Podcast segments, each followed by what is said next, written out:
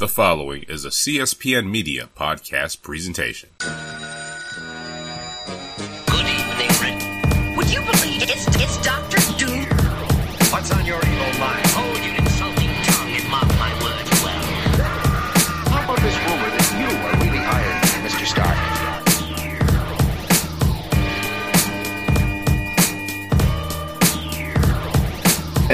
Welcome to another exciting episode of the KLIQ Nation's Comic Book Chronicles. You know who is back? That would be us. That's right. Yes, yes. The full force of I am your host, Tim D O Double G.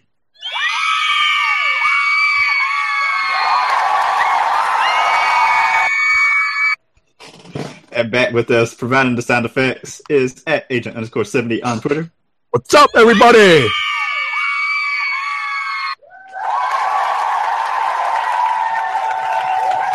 We also have at PCN underscore dirt on Twitter. Yay!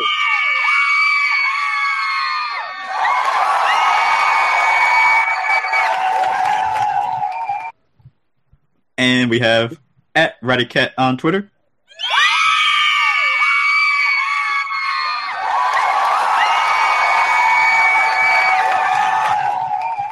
Madness and shenanigans, I'll tell you. pretty much. And we are the KLIQ Nation Book Chronicles. You can find previous episodes of the Book Chronicles, Book News by going to our website, theclicknation.com. On the homepage, you'll find links to our social media accounts on Facebook, Twitter, Google Plus, YouTube, and also subscribe to the podcast on YouTube, iTunes, Google Play, Stitcher Radio, TuneIn Radio, basically all your favorite podcast listening apps. Twitch. That's We are part of, of the CSPN Media conglomerate. Go to cspn.us, do it today. And make sure to buy some Comic Book Chronicles merchandise by going to shop.cspn.us. We record live every Thursday night, 9 p.m. Eastern Time. And make sure to join in the comic book discussions on social media by using the hashtags Comic Book Chronicles and CBCron. So we're still catching our breaths after San Diego Comic Con last weekend. A ton of news came out, which we'll get to at the near end portion of the show. But first, we want to get some things out the way first. Yes, And yeah, I'm going to kick it over to my co host, Agent 70.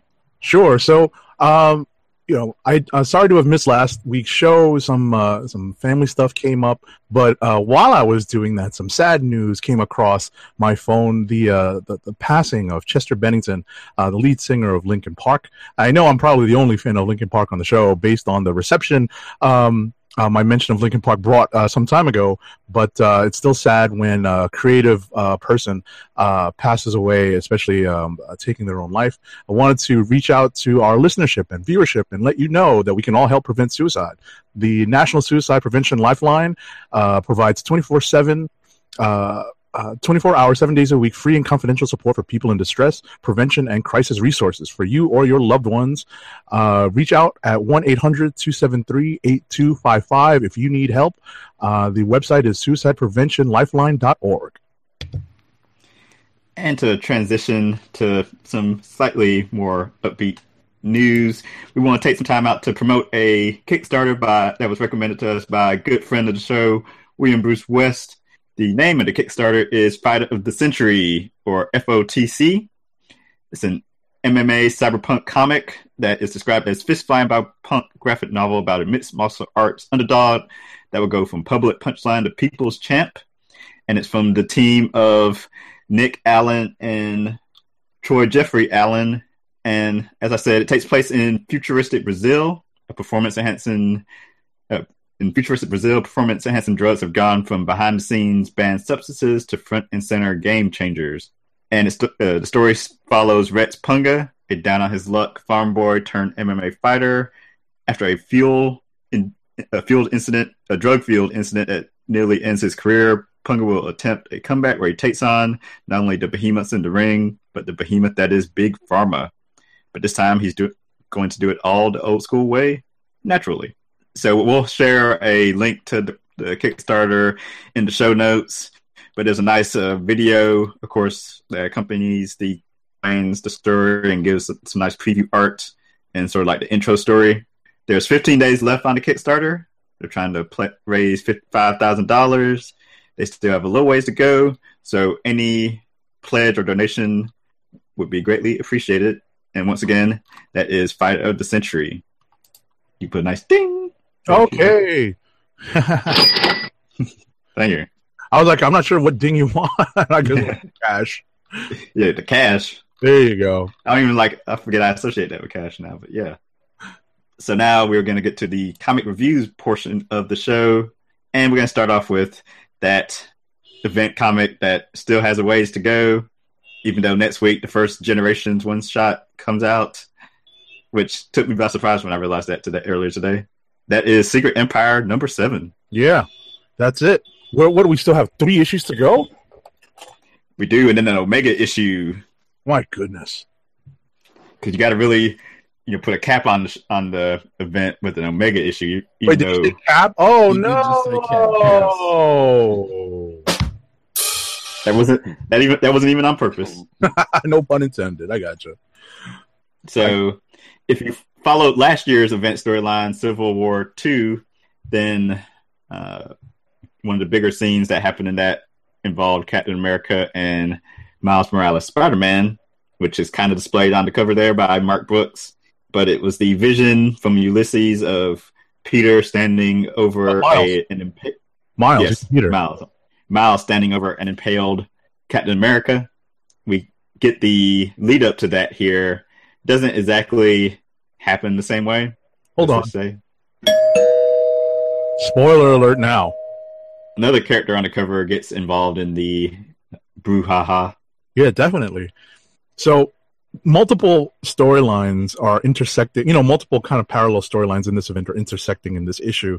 You know, we we follow up on a bunch of characters um whose uh whose stories have kind of been um in the background for a couple of issues. You know, we're brought back to uh space and you know what the stat what the status of the uh the Alpha Flight space station is.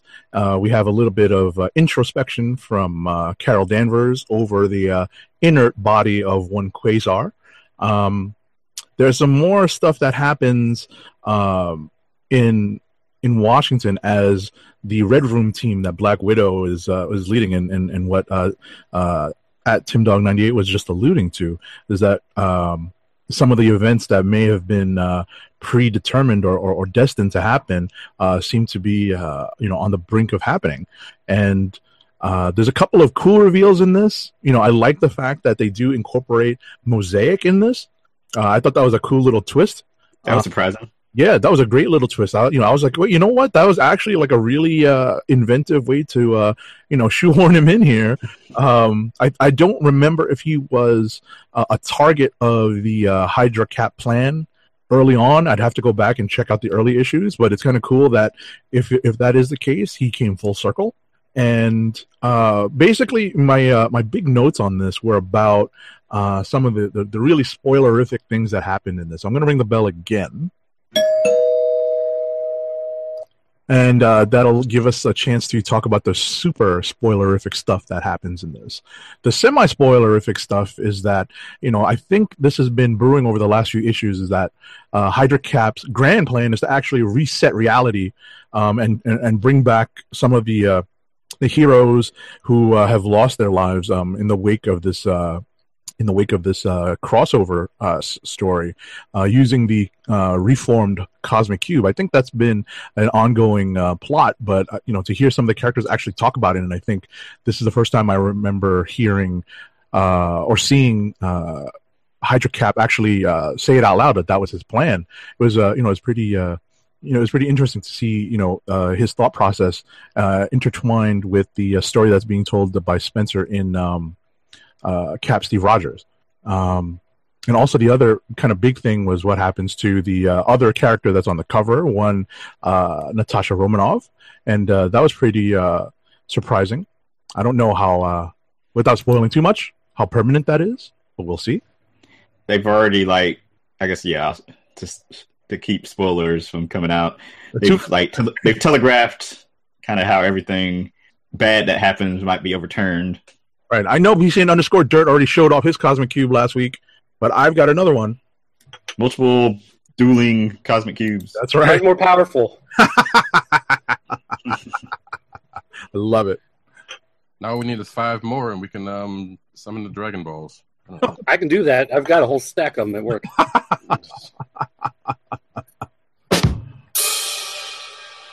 Oh boy. It's Actually, I stopped by. I stopped by one of the other stores in town, and the guy was like, "Oh, we've got these uh, these Secret Empire uh, cosmic cubes here. You want one?" And I was like, "Oh, sure, I'll take one of those." love it, man. Love it. All right. So yeah, things happen. There's it seems like every issue has like a big like oh my god moment or a return or a reveal. So But- it's been good in that sense. But are you enjoying reading the series? I'm eh to it. The art, like Andrea Sorrentino's art, is nice, but I don't think it It doesn't fit. fits here. It doesn't fit. I've that that's been one of my criticisms Hmm. of the series.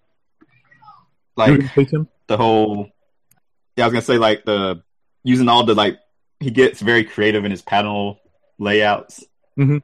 which is can be all right in some instances, but here it's like very confusing to follow the action, Agreed. at least to me. No, no, no. You're not alone in that. I agree with that.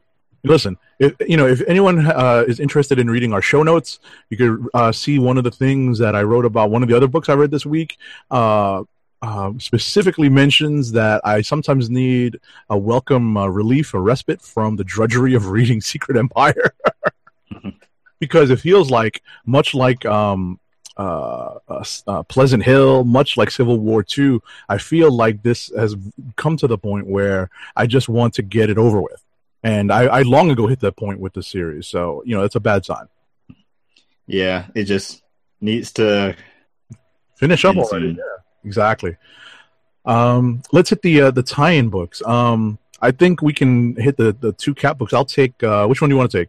Um, I'll do Sam Wilson. All right, so I'll just do Cap Steve Rogers. Um, my notes basically say, "Is this over yet?" Uh, Both of these, both of these issues, like, and for uh, some background, I was uh, issue behind on both of these. Mhm. So I read Captain America, Steve Rogers, twenty three, and Sam Wilson, Captain America, Sam Wilson. The, the nineteen come out this week.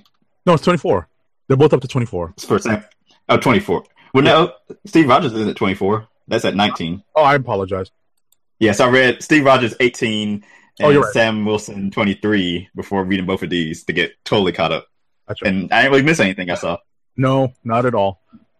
This is one of those cases where you could read the the, the limited series and get most of what you need.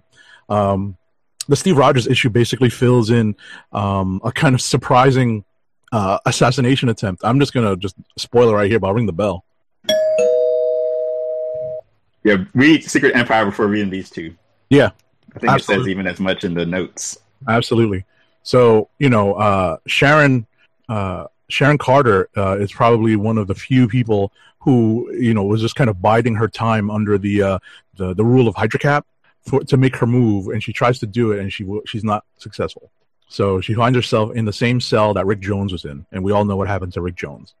That's pretty much the gist of it. Exactly. That's just the, the gist of this issue is that it's it's essentially uh, uh, the story of uh, Cap, uh, uh, Hydra Cap, you know, um, recounting his last moments with uh, Elisa, the um, oh, I forget I forget what her uh, code name was. Was she uh, Madam Hydra or Yes, Madam Yeah. Hydra. yeah, she became Madam Hydra. Her, his last moments with her, and then um, uh, basically Sharon Carter tried to trying to take him out, which was pretty cool. But um, you know, unfortunately, she was unsuccessful, and uh, that would have been cool to see uh, her do that if that was the culmination of this story. And if Cap's got to go out, and it's Sharon Carter um, sticking a, a, a, a you know a wooden stake through his neck, that would have been actually a pretty cool combination to uh, to Secret Empire. You know? But, about to say, and wouldn't that have been again? Because wasn't she the one that shot him in Civil War? Yes, but you know, a stake through the throat. You know, Yeah. up close and personal. That would have been pretty, uh, pretty impressive. So, uh, in any event, that was the gist of Steve, Steve Rogers number nineteen. Sam Wilson twenty four, as Tim is about to go into, was a little bit more. Uh, there was a little bit more to it. So Sam Wilson time. Yeah. So this one again sort of leads into Secret Empire number seven, where Sam, as you see on the cover, decides to put back on the suit, that being the Captain America suit, and it's sort of like his sort of internal struggle of should I or shouldn't I, and sort of wallowing in his self pity. Yeah. and Misty Knight trying to talk some sense into him, and then eventually getting some good words of advice from Rayshaun, the n- new Patriot, Right. and that's really oh, and his brother at the beginning of the issue. So three different individuals try to get through to Sam. He finally decides it's time for him to uh, Suit up.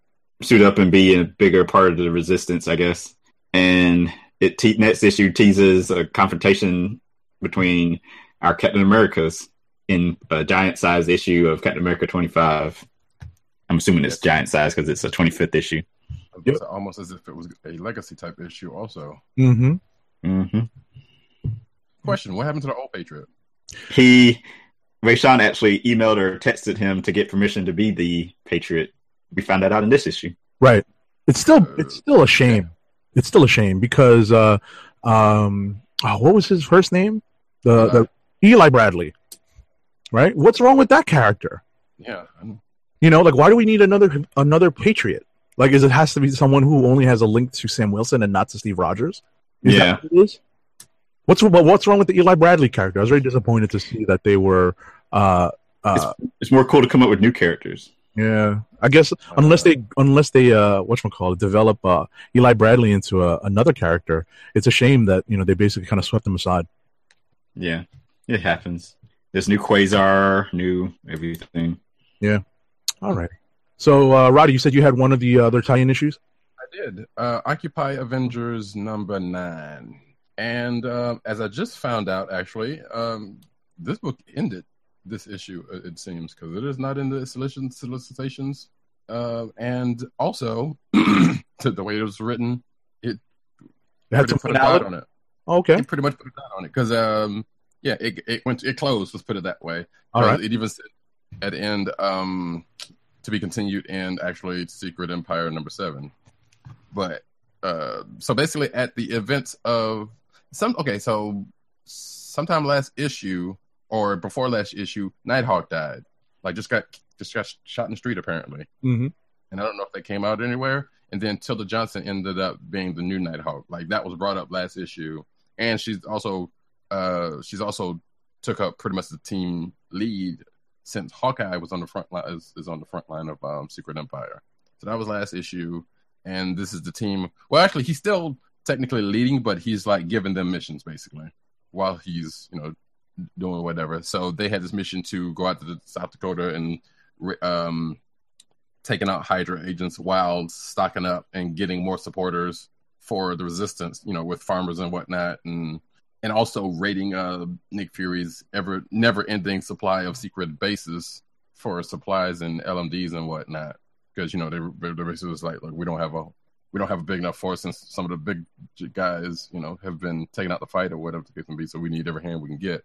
So this has pretty much been the crux of the last few issues, last couple of issues, is them kind of um, getting getting some resistance together, and then you, we see some characters that show up um, uh, as a part of the underground in this one. A couple of them I knew, the other one I'm wasn't too sure of because it was like Tarantula, um, Eldoro, or something like that. I can't remember, and then some other some other cat named the Challenger end up showing up um, while the team is fighting what almost seemed to be a losing battle with uh, a big pocket of Hydra agents. Uh, and the, the fight seems to be progressing more and more because like more Hydra folks are just coming in and swarming while they're trying to do this. And the book is set up as like, uh, this might be like a last stand, or it seemed to be like a last stand type of issue uh, going into it. And there were like, you know, there were feelings that came out between Tilda and like uh, and um, Red Wolf kind of situation, and then they kind of just went out into the battle, and then the book ended.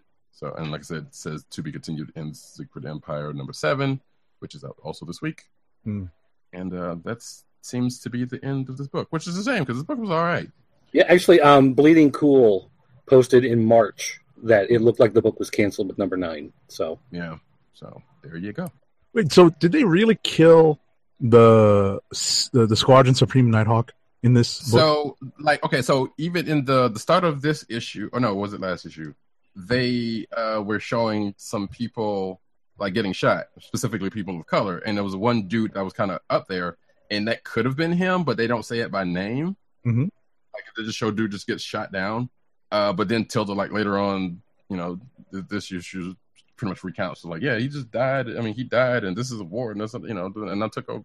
And she takes the uniform. And she took and, yeah, and somehow she's like she already had the uniform last issue actually. Okay.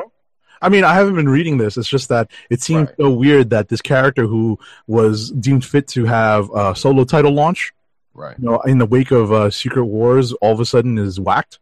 Well, yeah, because his title ended, who, who, which was also being written by David O. Walker uh, before this, and then he ended up showing up as a, as almost as a means to bring in Tilda to the team, actually, because since she was working with him, Okay. uh, and then like I said, and because even and I'll have to go back and read this again, but I am fairly certain that the issue before the last issue, which was not a Secret Wars tie, Secret Empire tie-in, Mhm. n- nothing had nothing about it.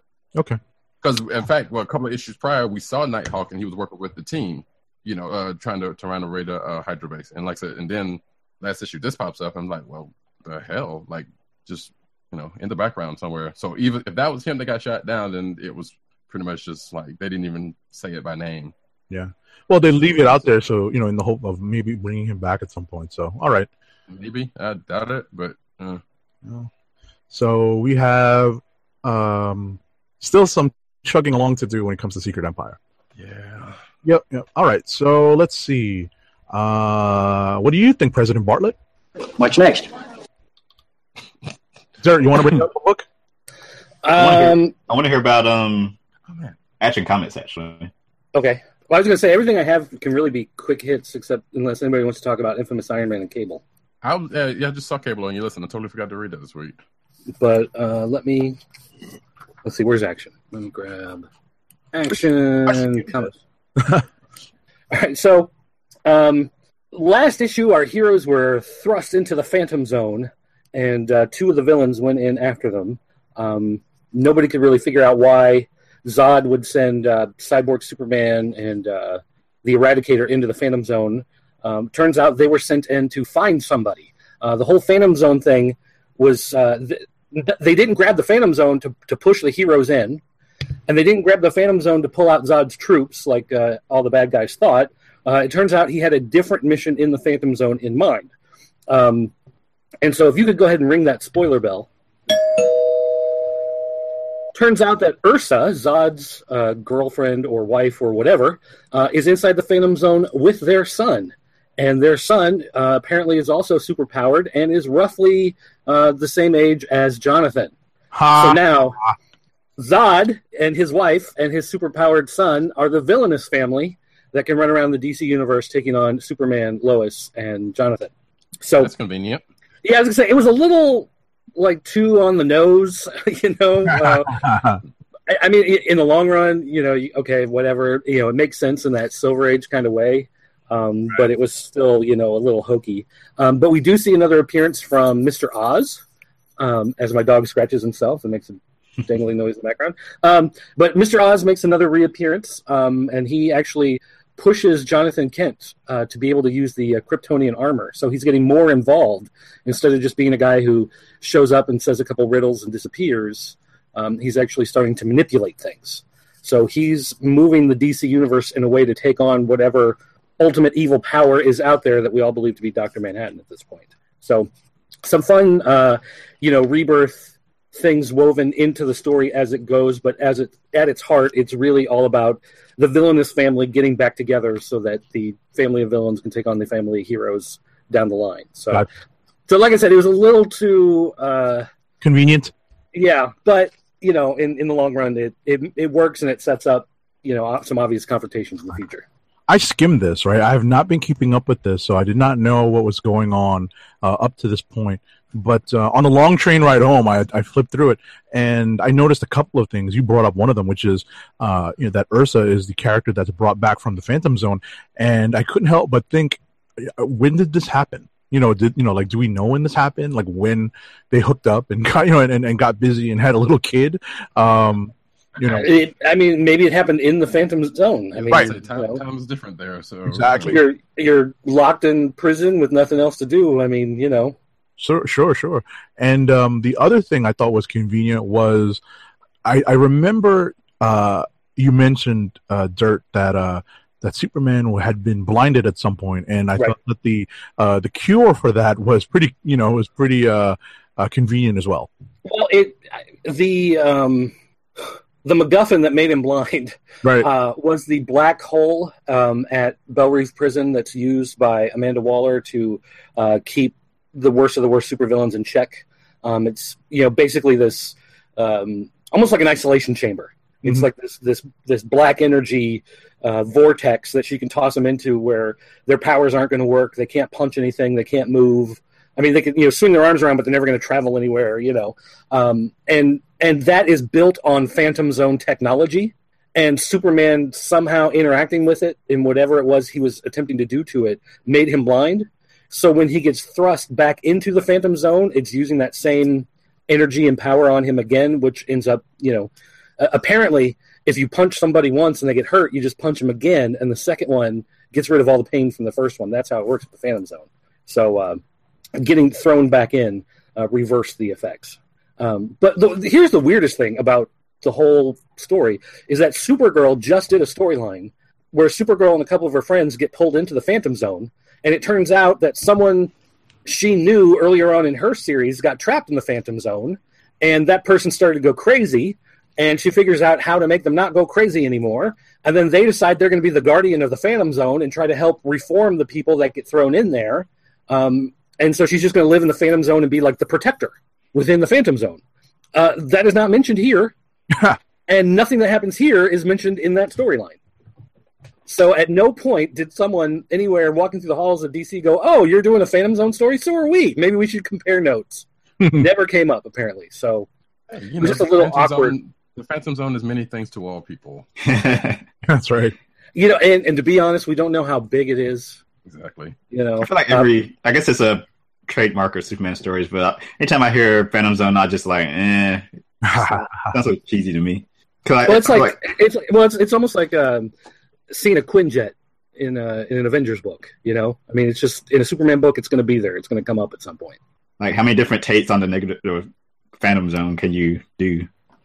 Well, but think about how useful it is. They need a new vi- villain for Superman. They could be like, oh no, this this person was in the Phantom Zone this whole time and somehow got out. Boom. I guess. Yeah. Pretty much.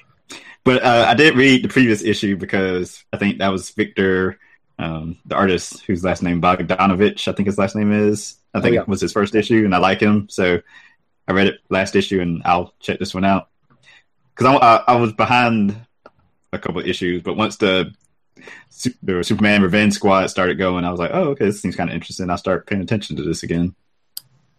Cool. Yeah, and there are some neat things that happen to it. So, uh, I like the idea of the the son, the Zod family tree. yeah, I, I don't know. I'm, it's it's weird because the DC universe is starting to turn into like the adult side and the teen side. I like that. Yeah, it's just kind of weird. I mean, it makes sense, you know, of course. Sounds But familiar too. Yeah. But it's the adult side with kids. you know, that's the signifier. yeah, there are a lot of parents that read comics nowadays. hmm was always the case. All right. Uh, Dirt, how about let's talk about Flash number 27, unless you wanted to hold that off. Hold off on that. Oh, I can. No, that's fine. Uh, did anybody else read it? I did. Uh, I'm trying to get the cover, but it's not working for some reason. So this was the finale of the Reverse Flash storyline. Running So- scared, as it's called on the cover. Yep. Help me keep these guys straight. So uh, Eobard Thawne is not Professor Zoom, right? Or is that someone different? Uh, um, long story short, no. Okay. Okay. Although, So, wait, I do wait. I want to point out one thing real quick. Okay, before we get too deep into the actual story, I want to point out uh, if you look at the the credits page to the book Mhm. use for those credits, that's the Back to the Future. ha ha. I see So now. they yeah, the time travel Back to the Future font is what they decided to do all the credits in. I thought that was a, a nice touch on their part. That is cool. There was a lot of time travel here. yes. A lot of time travel. Yeah. Right. So, just, I mean, before I guess you know the, the the crux of the story is that it's the finale to this. Uh, I called it the dramatic end to this story arc, um, and part of it is uh, the two speedsters find themselves traveling to, from you know I guess the, the the beginning or close to the beginning of time on the Earth and traveling forward. And uh, correct me if I'm wrong, Dirt, but it looks like they uh, traveled through Arthurian times, and uh, they could have uh, had uh, Etrigan the demon in the background, unless I'm mistaken. Yeah, um, he's at the top, and um, It is, right? Yeah. Shining Knight is the one on the. Uh, On the bottom. yeah, he's one of the seven soldiers of victory. Yes, yes, yes, yes. I didn't. Is that a, was that a scene in the past? yes. Yeah. Um, and then there's um, uh, Are those the Hawks in Egypt? Uh, yes, yeah, yeah. There you go. yeah, and then um, the World War II with Sergeant Rock. Yeah, I figured. I was gonna say the Howling Commandos, but I knew that was wrong. so yeah, no, that, I thought that was cool. The nice little Easter eggs in the background. Uh, but you know, one of the things that that this story actually brings up, I was actually surprised that they would mention it and and actually use it as a plot point. Was um, uh, Reverse Flash appears to lose his powers, and uh, he says, "I'll just get him back again. You know I will, and I'll just keep coming back." Mhm. And no matter what happens, I just keep coming back. And you think you get rid of me, and I just keep coming back. And you know, it's true. It's like this happens over and over, especially when you have a character that time travels and moves between dimensions. Mhm. You know, he he can disappear and then come back later in that issue, and it's actually been like you know 50 years he was traveling in some pocket dimension and you know he didn't age because of whatever you know radiation Mhm. uh you know thing um so you know he can come back later and it's actually a younger version of him that he's that you know barry fights again in the future. But it's just kind of funny that that is one of the staples of flash and reverse flash is that he just keeps coming back and flash can never get rid of him. And they actually use it as a storyline beat is him saying "Ah, well i just i'll just get him back. I'll just come back again. I'll do it again. I just keep coming back. And uh, iris is the one who's basically decides she's going to stop that from happening I won't say how. I'm not going to say what exactly happens, but I'll just say Iris. Uh, it, I'm going to say makes it pretty obvious that uh, Reverse Flash will not be making any future appearances until they rewrite the universe again. so one of the one of the uh, really interesting aspects of uh, this particular storyline and what uh, the Reverse Flash uh, brought to the forefront is the the dual life, the du- you know the the, the dual identity that uh, that the Flash and Barry Allen were uh, was maintaining in this iteration in this volume of the Flash. You know, I guess. I, you know, we'd grown up for such a long time with uh, Barry Allen's identity kind of being out to a lot of people that this is, you know, it's kind of weird to have him be, you know, kind of running the the, the secret identity thing again. Well, that was one of the be a major things. plot point. that was one of the things in the uh, New Fifty Two when they restarted, um, relaunched everything and restarted the DC universe was that suddenly he had a secret identity again, um, and he wasn't dating Iris. He he was dating someone else in the uh, police department. So it was like his, eh, you know, the main stuff that you knew about his life was different, and that has crept up again and again and again over the years. Um, like with Kid Flash not revealing his identity, Kid Flash, um, you know, being the nephew um, and him, you know, being beside himself when he finally found out who Barry was and how Barry wouldn't tell her, um, and you know that it's been something that's been creeping through the book for a while. So you knew at some point it was going to come to a head, and it finally does in this issue, and it, uh, you know, makes for a pretty different status quo in the uh, DC universe than we've seen for quite a while for the Flash. Alrighty. Okay. How about what do you read this week, Roddy? Let's talk about Black Panther number sixteen. Well, let's go. Let's since We got let's stick something on The, the, the DC train for a sec, since we're still Okay. since we're there. Um, Teen Titans number ten. We do that real quick. I read that too. There you go. I saw that on your list. So this is what part two of uh, this Black Manta arc. Um, after the events of last issue, uh, Manta and Manta and um, and Jackson's mom meet up and have a confrontation, which doesn't go terribly well for her this issue.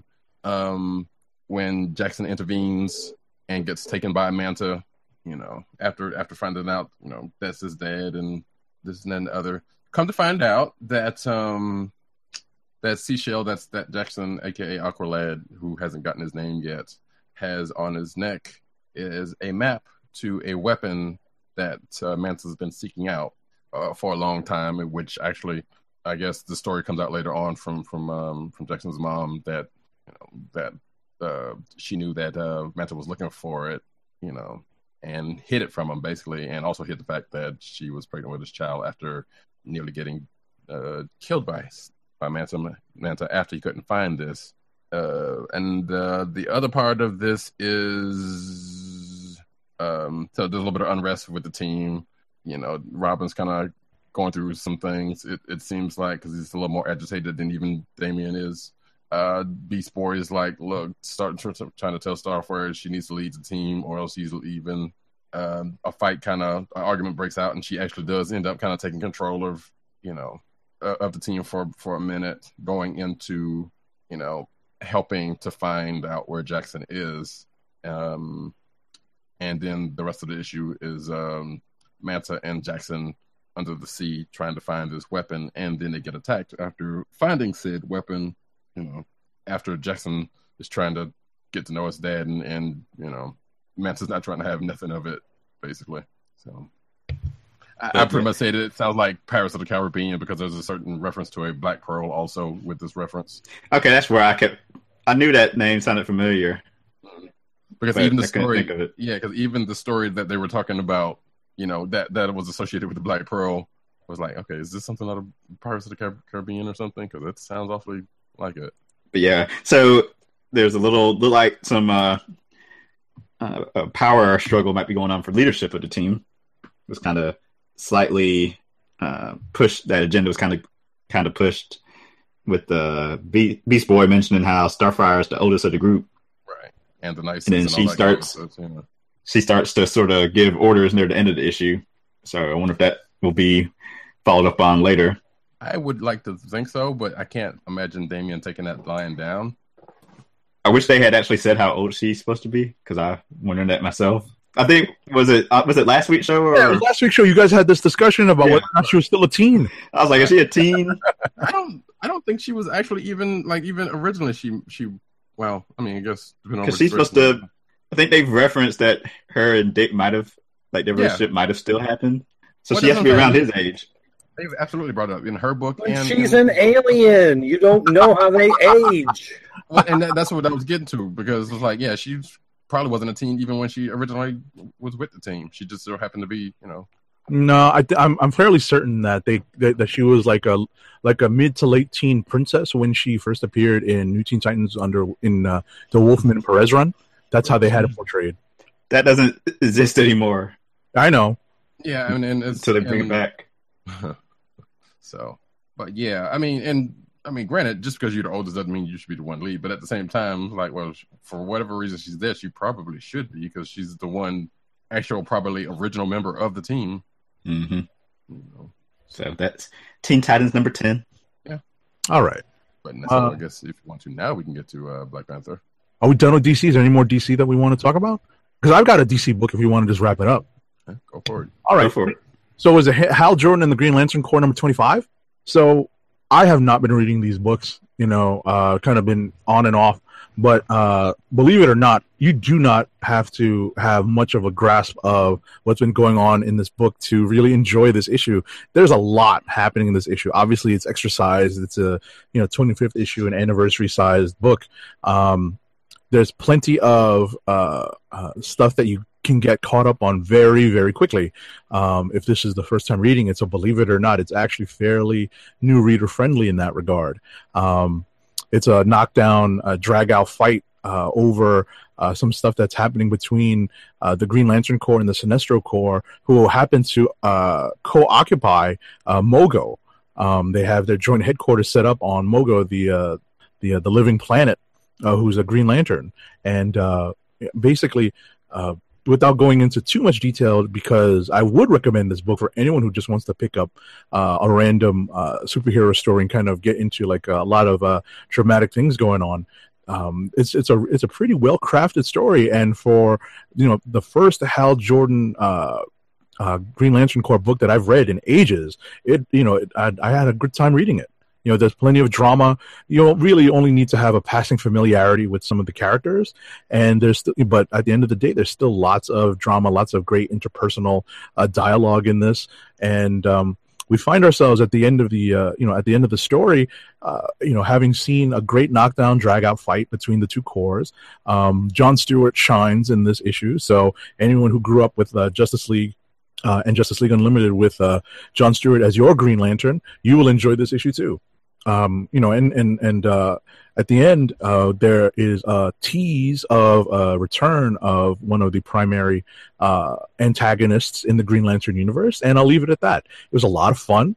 Um, you know, uh, like I said, they squeeze a lot into this anniversary issue. So if you're ever even a little interested in picking up uh, kind of a, uh, a high action uh, book and, and, and thought about picking up Green Lantern, this is not a bad place to start. I am actually woefully behind on this book, but I have been reading it. Me Um, too. But I'm, I'm not- probably I'm probably like ten issues behind. at this point. I'm four issues behind, so But I, you know, it's it's one of those things like I have them, you know, like I actually buy them in paper, but I'm I'm way way behind. Yeah. damn double shipping books. Yeah, well, and I keep like a dumbass. I keep adding books to my pull, so Yeah, because new stuff always comes out. right, like I'm reading, you know, I'm reading Cable. Like I'm reading, you know, I'm I'm maybe getting into all new Wolverine. I bought a couple of those so I can read it. See if Nice. I'm gonna get into it. I picked up uh, new Superman. Picked up Red Hood and the uh, Red Hood and the uh, Outlaws. Outlaw. Um, yeah, and so you know, I just like I keep throwing these series on my pile, and my read pile is just getting ridiculous. That's Like two DC, well, three DC titles, three DC Rebirth titles that I've enjoyed when they started, and I've fallen to varying degrees behind on. Hal and Green Lanterns, actually four. Hal and Green Lanterns, Suicide Squad, um, Detective Comics, and Green Arrow. I like them all. it's funny. Behind on all. Yeah, I just think it's funny that I've been paring down my pull list um, as as time has gone on. You know, at least over the last uh, four or five months. So you know, I'm going in the opposite direction. I need to do something, but that's Yeah. a complaint for another day. And we won't So you, get. mu- you, mu- I was about to say we won't get into the fact that my money seems to be diverted to uh, Marvel Legends, but that's another story. That'll come up in the news when I'm gone later tonight. Exactly. sure. exactly. All right, moving on. But uh, Doug had brought up cable, so I thought that Go was a nice for it, segue. Well, did anybody else read it? I skimmed it. No, No, Oh, okay. Yeah, I. Um, I haven't started this one yet. Maybe I don't just even. issue number two, so I don't know what's going on. You know. Um, so basically, Cable has been traveling through time chasing somebody, and everywhere he goes, following after this guy, he's always one step behind this guy, and this guy leaves futuristic, superpowered weapons behind uh, that people in ancient history um, have, so that when Cable appears, they can attack him. It's been one of those wacky sci-fi, doesn't take itself too seriously. Um, you know, it's like a it's it's like watching Cyborg with Jean Claude Van Damme or something. You know, it just it is Oh, and I mean that I mean that in the absolute best way possible. Um, it Is is you know anything? yes. Are you kidding me? Um, but it's just been you know not afraid to take crazy leaps and do weird stuff and you know just roll with it. And what we finally get here in issue three is we find out that the person he's been chasing is called Conquest, um, and Conquest is actually trying to track down um, a weapon that is left over from the Eternals and Humans War uh, that happened in the ancient past. yeah, the- that was cool. Yeah, and so the the sword was broken into five pieces, and the pieces scattered throughout time because the idea is it is too powerful, and anybody who might get their hands on it would be unstoppable. And so this guy Conquest has been going through time trying to grab these pieces, and Cable has been chasing after him. Um, so Cable has got to try to figure out. The guy has three of the pieces now of the five. So Cable's trying to figure out which way he's going next, and to see if he can go to the other place uh, this guy hasn't been yet, so he can beat him to one of the pieces. Because then, if he has one of the pieces, then at least you know he'll be able to stop him. So, uh, in this issue, um, he's in. I don't know if it's Mayan or um, Aztec, but he's in one of the uh, ancient uh, civilizations, and the the whole um, society has been rebuilt with a lot of this technology. Um, it's become a lot more powerful and a lot bigger, and uh, so he's fighting through these people trying to find. Uh, clues and he finds an unlikely ally among a priest who was originally trying to become a human sacrifice. Uh, but now that he's learned like what's actually happening uh, this guy is fighting against his own people who have these superpowered weapons. So it's like i said it just it doesn't take itself too seriously which is why i like it so much. Um, it's just a fun action sci-fi romp uh, that you can get lost in that you don't have to worry about too much. Um, and it's just a fun read. I've enjoyed this is um, issue three so it's not too deep into it um, it's just a, a, a good fun book to read that uh, I just enjoy every so often having a break from some of the other very heavy books that we find on the market today. hmm I've had a weird question about this book also, though, that I've been thinking every time I read it because it's like every time he's gone into a time frame, time period, and they've had these weapons. Like, are, is he doing something with the with the weapons after he dispatches all the people that are using them, or he just like, ah, I got things to do? it it seems like he just leaves them. Yeah. Um, but uh, he's a time traveler, so technically he could travel back to the moment he left and clean up the mess later. You know, I guess. Yeah. That's funny. Dirt, by the way, how dare you trade some bootleg Stingray and American Kaiju figures for my Thors and give them to Matt Wang? Come on, man. is that what he's talking about on Twitter? yes.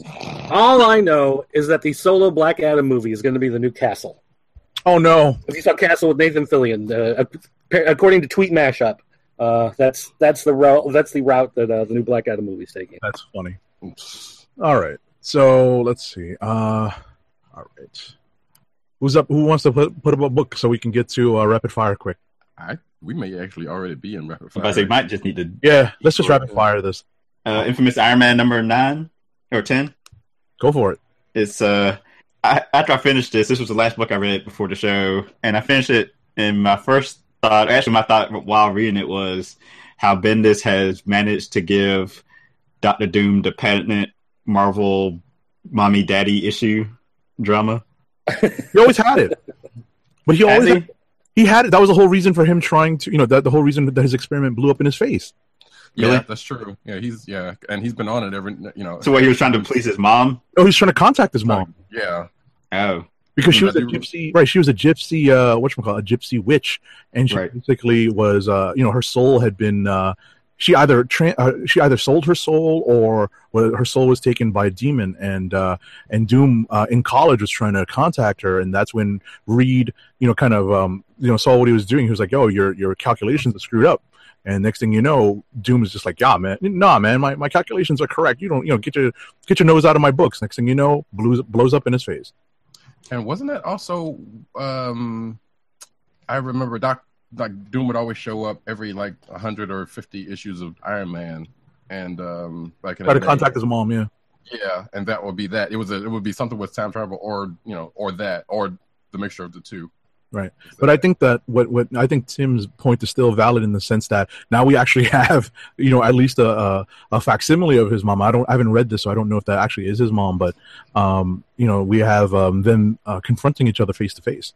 It's Morgan Le Fay. Oh You know, honestly, I was confused for a long time. I thought Scarlet Witch was his mom Oh, no, because they were like, "Oh, well, she's a gypsy uh, magician woman." And I was like, "Oh, you, that's Scarlet Witch." Also younger than him, so that would be a feat. Ah, he's an armor. I you don't really know. Uh, uh, Bendis doing the Marvel trope of the you know mommy issue. gotcha. Time travel. Time travel. So there you go. All right, so that's Uh, okay, so actually, the very last page. and Did anyone else read this? Terry read it. Yeah, yeah, yeah. Okay, so did the ending make sense to you? Yes. It was like he fell out the sky and well, Okay, the armor so- fell out the sky. No, so so there's there's a little bit of time that passes between the two pages, um, because on the left hand page you've got Doom and his mom in the I want to say Nether region, but that They brings call up it a the, like, different the place between the place between multiverses or whatever. The bleed or something. Um, yeah, the tear. the tear, Tank. right? Um, and if you notice the clue that I gave you guys a couple years ago, um, the word balloons that pop up, they're in uppercase and lowercase, not Oh. all uppercase. So those word balloons are actually coming from someone from the Ultimate Universe. Right. and so that's who pops up there at the end um, at, at the bottom of that left hand page so then when we get to the right hand page where you see ben grimm walking through the ruins of the uh, uh, the victor von doom castle um, and doom falls out of the sky it's a few minutes later that's there's been some sort of confrontation that happens and doom is expelled out from the tear and uh, leads to him turning to ben and telling ben to get the hell out of there so so yeah that's what's going on there is that uh, a certain character from the Ultimate Universe who has a tie to uh, the Fantastic Four has appeared. Hmm. I need to look that up then. Go back and look that over. Wait, not the one that's been floating around already. Yes. Oh, huh. Okay.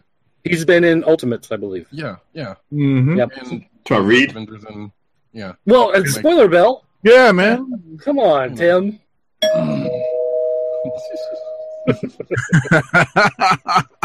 he's, he's yes. I was about to say he's been floating around uh, uh, Al Ewing books, but since that's yeah, All right. So anyway, it's still it's it's still uh, these past few issues where I think you know Bendis has been told that the life of this book is coming to an end because they because of uh, generations and legacy and everything like that. They have to clean up a lot of these things going on in the Marvel universe. So he's only got you know however many issues. I think there's two more issues of Infamous Iron Man maybe uh, to clean all this up. So since he's gotten that you know wrap it up uh, command, it's been very. He's finally you know started to get the story moving.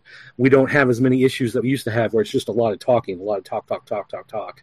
There's been a lot more action these past few issues, and so it's really been an enjoyable series now that it's it's gotten its guns and headed out. cool.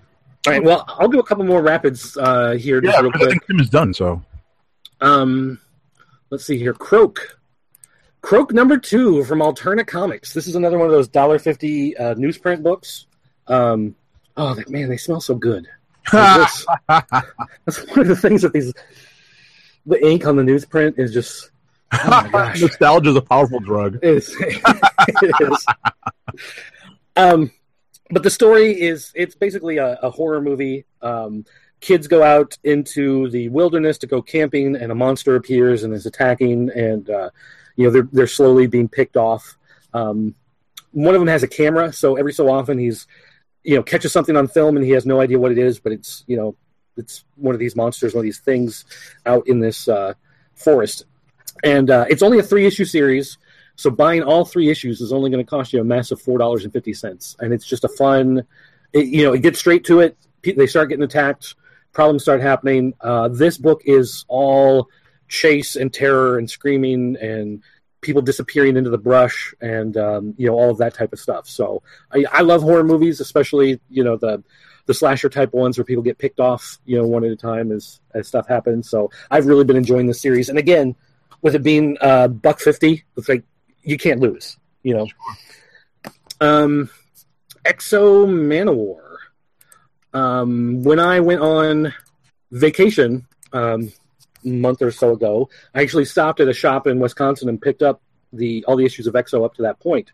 And basically, X-O, if anybody doesn't remember, X-O was a guy from way in the past. He was a barbarian, I believe, in the English countryside that uh, the Romans came and captured.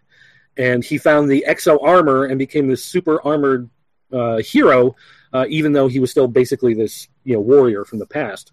And um, in this series, he's been thrown into um, a long time in the future in a galaxy far, far away, and he's called to fight in this grand uh, uh, battle between these factions on this alien planet. And he becomes a powerful general, and it, it's very much it's very weird. Matt Kindt, who writes this, is one of these writers that he can come up with the bizarre and make it logical. Um, for a barbarian fighter with an alien uh, Iron Man suit uh, on another alien planet, fighting as a general, um, forced to fight in one army versus another army. He makes it work. Like there's so many things going on, and so many loyalties tested, and so many, um, you know, uh, people are ready to stab each other in the back because they don't trust each other. But then they're going into battle, so they trust each other because if they don't, they're going to die. Uh, you know, all these things going on, and it just works. Um, this is the first series that Valiant has done basically since they relaunched that I've really felt strongly drawn towards and I've really enjoyed. So definitely one that uh, I would recommend for people to check out. And then finally, um, I've got one here called Solar Flare. Solar Flare number four from Scout Comics, and this is where a massive solar flare has killed basically all the electronics on Earth and so everybody is forced back into the stone age and this um, really happens in the first this is like the first 24 48 hours that everything has gone down. So society is still there but it is quickly crumbling around them um, and they have to uh, try to survive as you know everything goes to hell. And it's just a really interesting uh, series. It's really well done. Uh, the story like makes sense in the way that as you're watching it and thinking like yeah that's what i would do. That's how i would you know feel in that situation. I might do what that guy just did there. Like everything um, is logical i don't see a lot of these like weird character leaps that they do in, in some of these series um, but the artwork is also really cool because it it looks like it uses photographic references and then is drawn on top of it in a way. So all of the backgrounds look they look real, but they look drawn. If that makes sense. No, Um, of course. And and all the people look very realistic but then there's the art style that's on top of it that looks really good. So it's it's hard to explain but if you see a copy of solar flare at your local comic shop pick it up and take a flip through uh, because it's got some really neat artwork. And this is a series that i believe that all uh, it's a six issue series. All six issues have come out digitally um, and it's sold well enough digitally that now they're putting it in print. Um, so i'm hoping that this does well for them in print because i want to see uh, you know maybe they'll do a follow-up series or uh, what else they might have, uh, you know, coming from this writer and this artist, because uh, I've enjoyed this one quite a bit too. So, uh, Solar Flare is definitely one that I'll say for people to check out, especially if if you're like me and you like a lot of this post-apocalyptic, uh, into the world type stuff. But how does it smell? Oh, Solar Flare. Um, well, let's see. Let's do uh, this way. It's it's more of a a card. It's not a cardstock cover, but it's a thicker paper, and these are slick, uh, you know, glossier pages. So it's the new style, yeah. It's more of a it, it's more of a high end magazine uh, type smell. So kind of not much of a smell. Yeah, so it's a little. Sometimes actually the different inks you can tell when pages that use a lot more black have a different smell to them because the black ink uses a different uh, chemical, but some of the ones with the green have a different smell. So there you go. Getting high on comics on this week's Comic Book Chronicle. Hey, this is this has been a thing that's come up in the past. So it's- this is nothing new. Actually, I was going to go back to um, Croak for a second and was thinking that, um, or maybe it's just me that it's been a long time since I've seen that type at the top of it. The the X of an X limited run series. Okay. Oh yeah, where it's a limited series and they announce it at the beginning, not when the Right. sales drop, and yeah. Right. And where Image will suddenly take an ongoing title and be like, "Oh, in issue fourteen and 15, and you're like, "What? No, this was supposed to be a forever." Right. Right. Yeah, and and a lot of their books uh, appear to be this way, where um, I think a lot of these may have started out as trades, uh, and then they've broken them up to fit as comics, uh, kind of going the opposite direction. So you've got a complete story. Uh, you know, when the first issue comes out, the last issue is already done, which is a nice feel when you get into something. True. True. All right. Cool. Well, I can go ahead and do my couple uh, then, which actually I did not mean for this to happen to well for it to come up in rapid fire, but Black Panther number sixteen. Go ahead. Cover it. Um, so storms up in the atmosphere causing causing rain for some reason, which we don't tend to find out why until the Roddy underwater. yay. All right, let me while, while Roddy gets back up above, uh, just gets back to the surface. Let me run through. Oh no, okay, okay. but yeah, storms like the storms up in the atmosphere doing something. She's uncovering something as we find out later on in the book. But that's just sad to um T'Challa and uh, Queen Ramonda's going off to, to to to see a council. They're also talking about Storm and how she has a she seems to have a place still in T'Challa's heart, which I'm loving that part about it. But then we get to said council meeting of the new Wakanda Council, and then it goes off into uh, T'Challa trying to find out who stole his friend at the end of last issue. And we come to find out that he goes to New York to, to investigate and ends up at Club Fenris. Um, you know, and causes a ruckus there, where we also see one, well, two members of the Wrecking Crew, the Thunderball, and um, what's the other guy? Pile driver. Power Driver, thank you. Who looks actually smaller than what he used to. Maybe I'm thinking about the other guy. Either way, who's apparently security guard there or something like that. But after the ruckus uh, with the the Fernandez twins and their blatantly racist comments, I thought they um, were dead. Well, one, they're Nazis, and two, Well, think they were yeah, dead. that's right.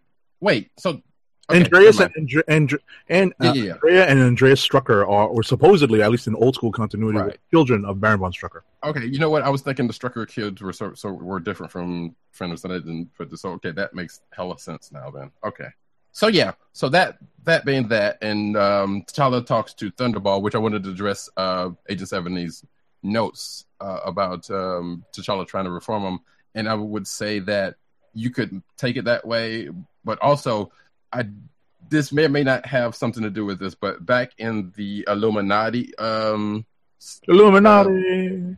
the, the Illuminati miniseries. Well, it was not a miniseries, but the series from like a was last year, or whatever the case may be. Thunderball himself has been was talking about, you know, I'm just as smart as you know any of these other guys, and and this and that. what other. about me? What about Raven? What? Uh, I'm sorry, that was a wrestling, that was a wrestling reference. I can't mean, believe I pulled that one out. of. I mean, I mean, yeah, I don't know the reference, but yeah, but it was kind of like that then. So, Mm-hmm. but I have noticed uh, when he comes up, when he has come up every now and then, there's like that gets brought up. The, Right. the fact that he is indeed a, as smart as some of these other guys, and and in this one, you know, he and and and Power Driver were talking about he being the Black Bruce Banner, and then when he and T'Challa was talking. I was like, no, you're not the Black Bruce Banner because you know there's a bunch, bunch of them in prison and then that other, which I thought was that whole page was pretty great um, for that talk. Um, but he was just basically trying to appeal with appeal to him as a fellow intellect and, and recognizing his you know recognizing how smart he is and not treating him as just a, a villain and more I know about an equal, but you know just basically treat them. I got you. Yeah. No, this is the message just popped up, just made me think something. But um, so that's what I believe that is what that's playing into, and not necessarily that he's trying to reform him. Just recognize that he can be better than what he is, and you know that. So, but it could very well be the, the case. But because, like I said, I don't think they've had too much interaction. You know, for that to be the case, that doesn't necessarily mean anything. But like I said, I think just just because this stuff has come up in the last couple of years about him being that smart is part of what you know what part that on. So yeah, like I said, the rest of the issues, they're, they're I mean, they're they're basically trying to get a lead on where a friend is, and they get that from apparently get that from Thunderball, and um, get a lead on that, and then at the end of the issue, we go back to Storm, Yeah. who comes across some writing or something in the sky that kind of Again, her, whatever, and you know, we get- something. you know, the, my first note was, you know, like my first impression upon finishing this issue, it's just more slow burn storytelling by Coates, and Some it just it seems just, to uh, take narrative a moving. So it just takes a know. while. you know, he's a writer. He he does he, he does what he Yeah, he, yeah, exactly. I was just, he tries to throw in a couple action beats to appease us, but he's got the long form storytelling down pat. hmm Alrighty, So, and yeah, so that, that's supposed to mean something. And uh, well, there was also the thing that, and actually, the end of time with the council meeting that you know there's uh, some brouhaha happening that ends up being tied in with the the gods. That's the whole god storyline um, that's been coming up over the last few issues, and that's it. And um, Ghostbusters 101 number five. Um, I think this is like the penultimate issue, and there's been speaking of books with more talking than action. This is pretty much been a whole lot of exposi- exposition and a little bit of busting. Um, but the crux of this one is both teams they finally have a plan to figure out how to fix what's going on, the the, the fix the, the rift between their two uh, dimensions and how to get everything back in order. And sounds like next issue, it being the last one, is them going to be putting that plan in action and uh, presumably them going back to their separate dimensions. And there was also a little thing about you know the the answer one of the answer to call Ghostbusters Abby was kind of finally recognizes like, hey, wait, we're not the only ones that did this, and these guys have been doing this the longest, and she kind of has a little pity party for herself, to which one of the others kind of break her out of it, and then they, they figure out the rest of the plan. And my final book is Moon Girl and Devil Dinosaur number twenty one. Um, Moon Girl and Devil Dinosaur end up on a parallel Earth, trying to get away from Girl Moon, who is ends up who is Eagle Living Parent's kid, apparently. Um, and I believe she is actually circling around, but she keeps talking about being alone. But I'm what it, you know, that is what it is. But anyway, she ends up on a um, parallel Earth, ends up being ends up meeting a I don't want to say a bizarro version of her, but definitely um, a different from her, with with the exception of kind of attitude. So she meets this girl named uh, Devil Girl and her pet dinosaur, uh, Moon Dinosaur, you know, and they have a little squabble for a second, and then some talking happens, and then our Lunella and Devil Dinosaur leaves and goes back to confront uh, Moon, uh, the girl Moon, you know, who is feeling selfishly about herself. So that is about to come into a head, and that is that. alrighty. Uh, let me wrap up uh, our rapid fire section with uh, my books. Um, Teenage Mutant Ninja Turtles and Usagi Yojimbo number one. This actually is a story and art by Stan Sakai book. That's pretty cool. It's a fun one shot story that is a welcome respite from the drudgery of reading Secret Empire. I was talking about this earlier. A small twist in this issue in the story makes this an actual first meeting between the characters. Um, any fans of these characters know that they have met numerous times in comics, but they uh, they pull a little bit of a fast one in this one to make it seem like it's a first uh, meeting between the characters. Even though Usagi actually says, "Hey, I met y'all before," but it turns out he hasn't met these turtles. It's a fun book. Um, it's got a great, you know, it's just got a great, uh, you know, beginning, uh, beginning, middle, and end narrative. So uh, anyone who's a fan of these characters should uh, take a look at this book. Ben Riley, Scarlet Spider number five. Not sure why I keep reading this. It's kind of fun to see Kaine, Scarlet Spider, and uh, Ben Riley kind of duking it out and that continues in this issue. They come to uh, detente at the end of the issue for reasons that you'll have to read the issue to find out. But um, the best part of this issue uh, is the clones duking it out, um, kind of uh, matching wits since their spider powers roughly even themselves out, even out, even out the matchup. Uh, Spider Gwen number twenty two. This is an actual potential click of the week because there are it's uh it follows on uh, the events of last issue with uh Gwen and um, Harry Osborn. This universe's uh, Lizard uh, finding themselves in Madripoor and they're uh, taking on both the Hand um and um this universe is Wolverine and Kitty Pryde, and it's just a lot of fun. I'm not really sure why this particular alternate universe story appeals to me. It's probably because it's just told in a really fun manner, and I know um, uh, some people aren't fans of uh, uh, Robbi Rodriguez's art, but I still think the uh, the kinetic. Uh, you know the kinetic uh, and the energetic nature of it is still appealing to me, so maybe that's what keeps me coming back. I skimmed through this uh, um, earlier while you were talking about when you guys were talking about something, and, and I'm a couple of issues behind, but I still want to kind of check it yeah, out. It's yeah, it's worth catching up. It's worth. It's yeah. definitely worth catching up. And, and apparently, there's also a little bit of something with with uh, her dad. That's that. Well, yeah, I was about to say I wanted to leave that unsaid because ultimately, um, we'll find out what happens with that next issue because it's yeah. really just a the logical continuation of what was set up at the end of the last issue.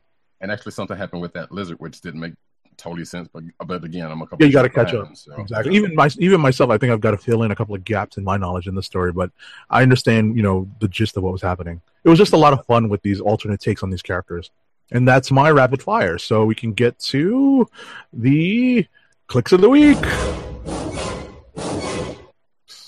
All right. Do we who's have to? Their, yeah, who's got their click of the week? I'm still thinking about mine. We are contractually obligated, sir. I'm doing yeah, Flash. I'm not sure what mine is. Um, I made it. Flash. I've, I've loved. Oh, sorry. I, was, I was just saying I may have to say Flash too, but I'm not sure yet. So continue. I, I was just going to say that I've loved the story with Flash and all of the stuff that they've been throwing into it, and all the throwbacks to everything from the past 50 years or whatever. So uh, this is still, you know, one of the books I look forward to that I read first every week. So definitely a favorite. I think I'm going to pull uh, a surprise. Even though I typed out that uh, Spider Gwen 22 is a potential click of the week, I'm going to go with pretty much the last book I read this week, and that's uh, Hal Jordan and the Green Lantern Corps, number 25. Whoa. Yeah. I had a lot of fun reading that. You know, you know it's a DC book, right? I know. Okay. A, I just want to make sure you knew that before you go public. It's not the only time or the first time I've done DC uh, as, a, as a click of the week book for me. It's just rare. We know. I'm going to keep the DC train rolling, I think. Because I'm gonna I'm gonna say Teen Titans number ten. Wow. Roddy's gonna break it. Well, that train, yep, that train stops here. Um, although Teen Titans ten was was was decent this week, and uh, shout out to Occupy Avengers, which is which is ending. But I am going to go with Black Panther number sixteen. I enjoyed much about that book. All righty. So I guess we're at the ads now. Yep. All right. So let me pull up an ad here. Let me tell you about Skullcandy. Skullcandy makes the best headphones, earbuds, and gaming headsets, all with lifetime warranties. Skullcandy produces many types of audio accessories, including headphones, sports earbuds, Xbox and PlayStation gaming headsets, DJ headphones, and iPod and MP3 headphones. And now, for the listeners of the KLIQ Nation's Comic Book Chronicles, Skullcandy offers free standard shipping on your order. To help keep our podcast free, order from Skullcandy by going to cspn.us. That's cspn.us. Then click on the Keep Our Podcast Free link.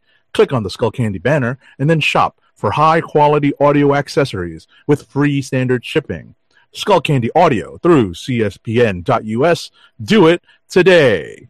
And I guess speaking of trains leaving, I am. Are we losing you, Tim? Yeah.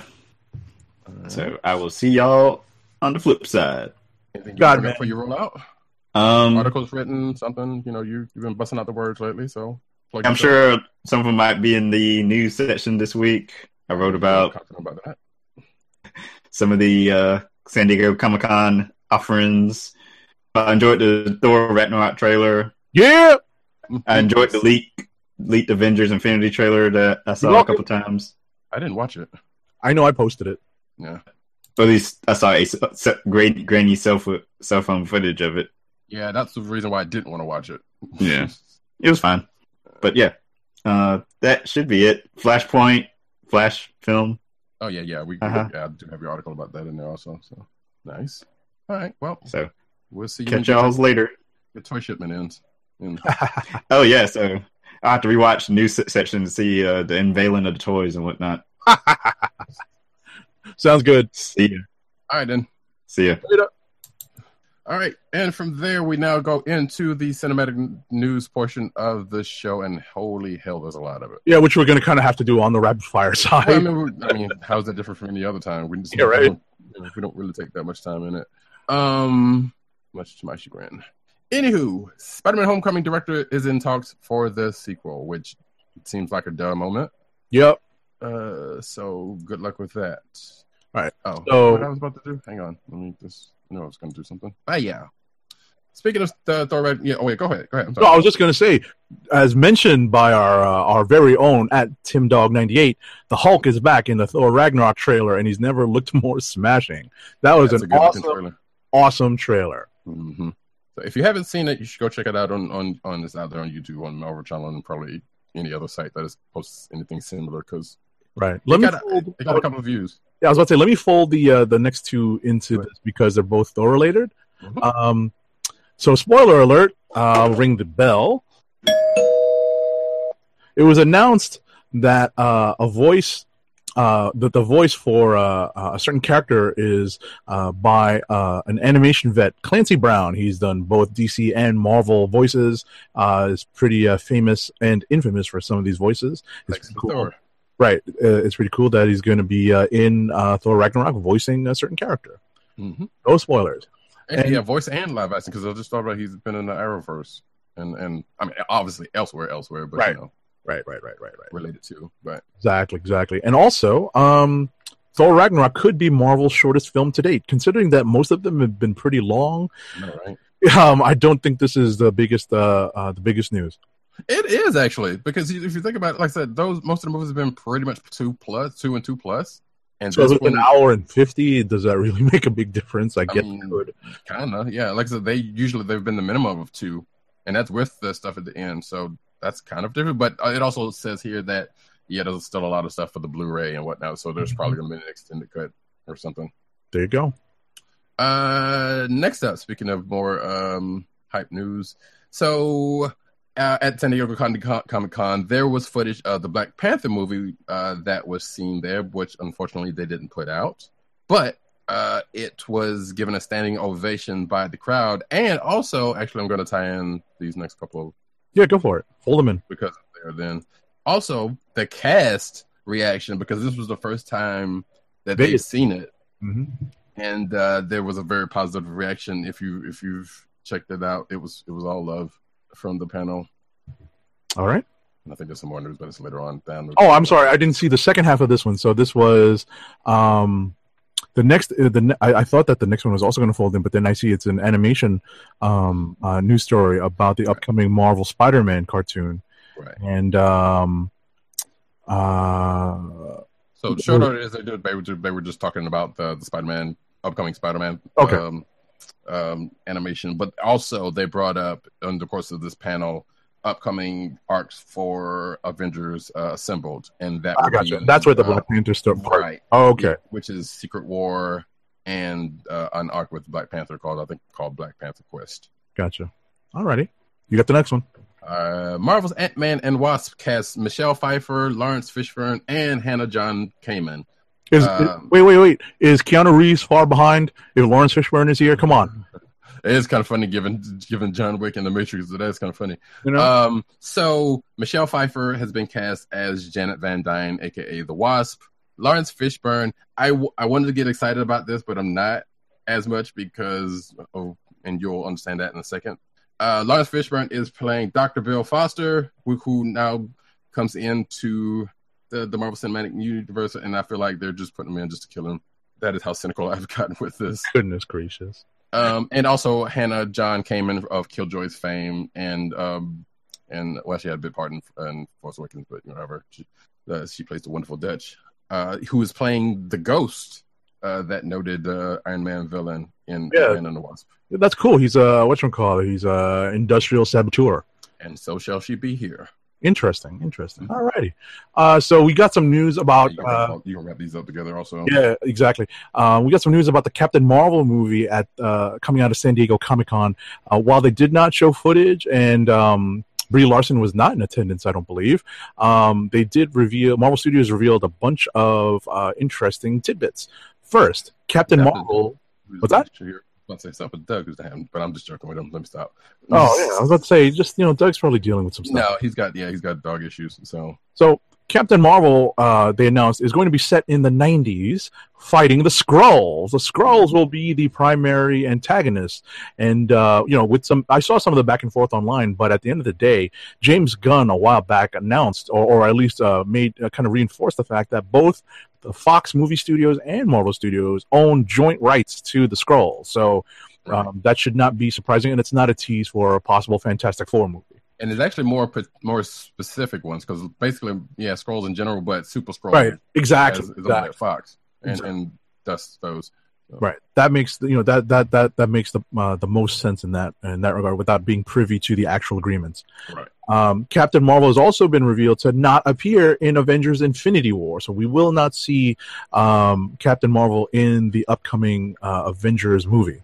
Oh, and also she will be fighting alongside a eye patchless Nick Fury, it's been confirmed because that was a rumor prior to now. Right. Right. And um, there's a, a story I skipped over, but um, there are definite story uh, influences being drawn from the Avengers Kree Skull Skrull War uh, comic book story that they're going to implement into the Captain Marvel story. which makes sense. Of course. So cool beans. Uh, next up, Marvel's Defenders unite in the preview series. So there was a trailer for the Defender series. Did you watch it? Mm, maybe. Okay. I'm not sure. It's been a while. No, wait, no. This was a new one that was at uh, San Diego. So- Right. It's been a while. It's been a week. Well, yeah, yeah, that, that that you're right. That is true. well, this well this happened after last show anyway, but still, you're right. It has been a while. Either way, it was pretty good. If you haven't watched it, go check it out. Um, uh, you know what? I'm gonna wrap these next couple uh, in on this one. Uh, speaking of Netflix uh, Marvel properties, Iron, uh, Misty Knight is coming to Iron Fist second season to show Danny Rand what's up. Hopefully, bringing us ever ever closer to a Daughters of the Dragon series, which I so desperately want. Um, so that's cool. Last. Uh, last there was Punisher footage, uh, which was uh apparently decidedly as bloody as you think a Punisher, you know, a trailer for the Punisher would be. I haven't seen that, and I don't I know if haven't it's out. either, but that works. Yeah, so we know that's coming, and yeah, actually, shit, does, does Defenders? Excuse me, um, Defenders is soon, like in, in a week or two. Yeah, it's not far now. Yeah, so We'll have something new to talk about soon. yeah, when that happens, I still need to watch Iron Fist. Anyway, next. All right. So, um, stupid Fox. Um, uh, uh, apparently, in uh, a Hollywood Reporter article uh, covering some of the news out of San Diego, there's word that uh, the Lego Batman movie co-writer Seth Grahame-Smith is already at work on a Fantastic Four spin-off centering on Franklin Richards, the son of Reed and Sue Richards, the Mister Fantastic and the Invisible Woman. Go away, Fox. Go away. No, right.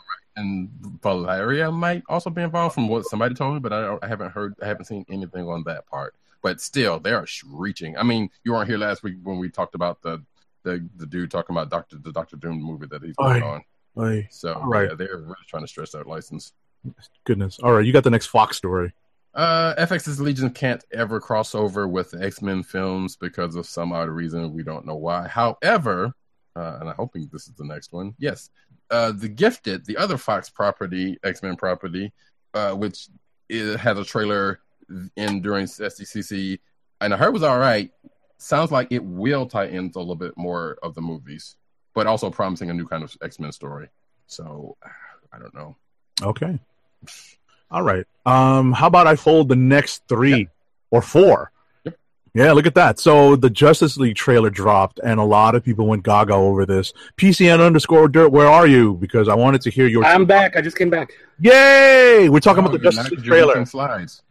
Oh my gosh, Justice League trailer. What do you think? I loved it. I liked it Yeah, too. it was good. I was like, I oh shoot. There's a couple of corny parts to it, but I liked it overall.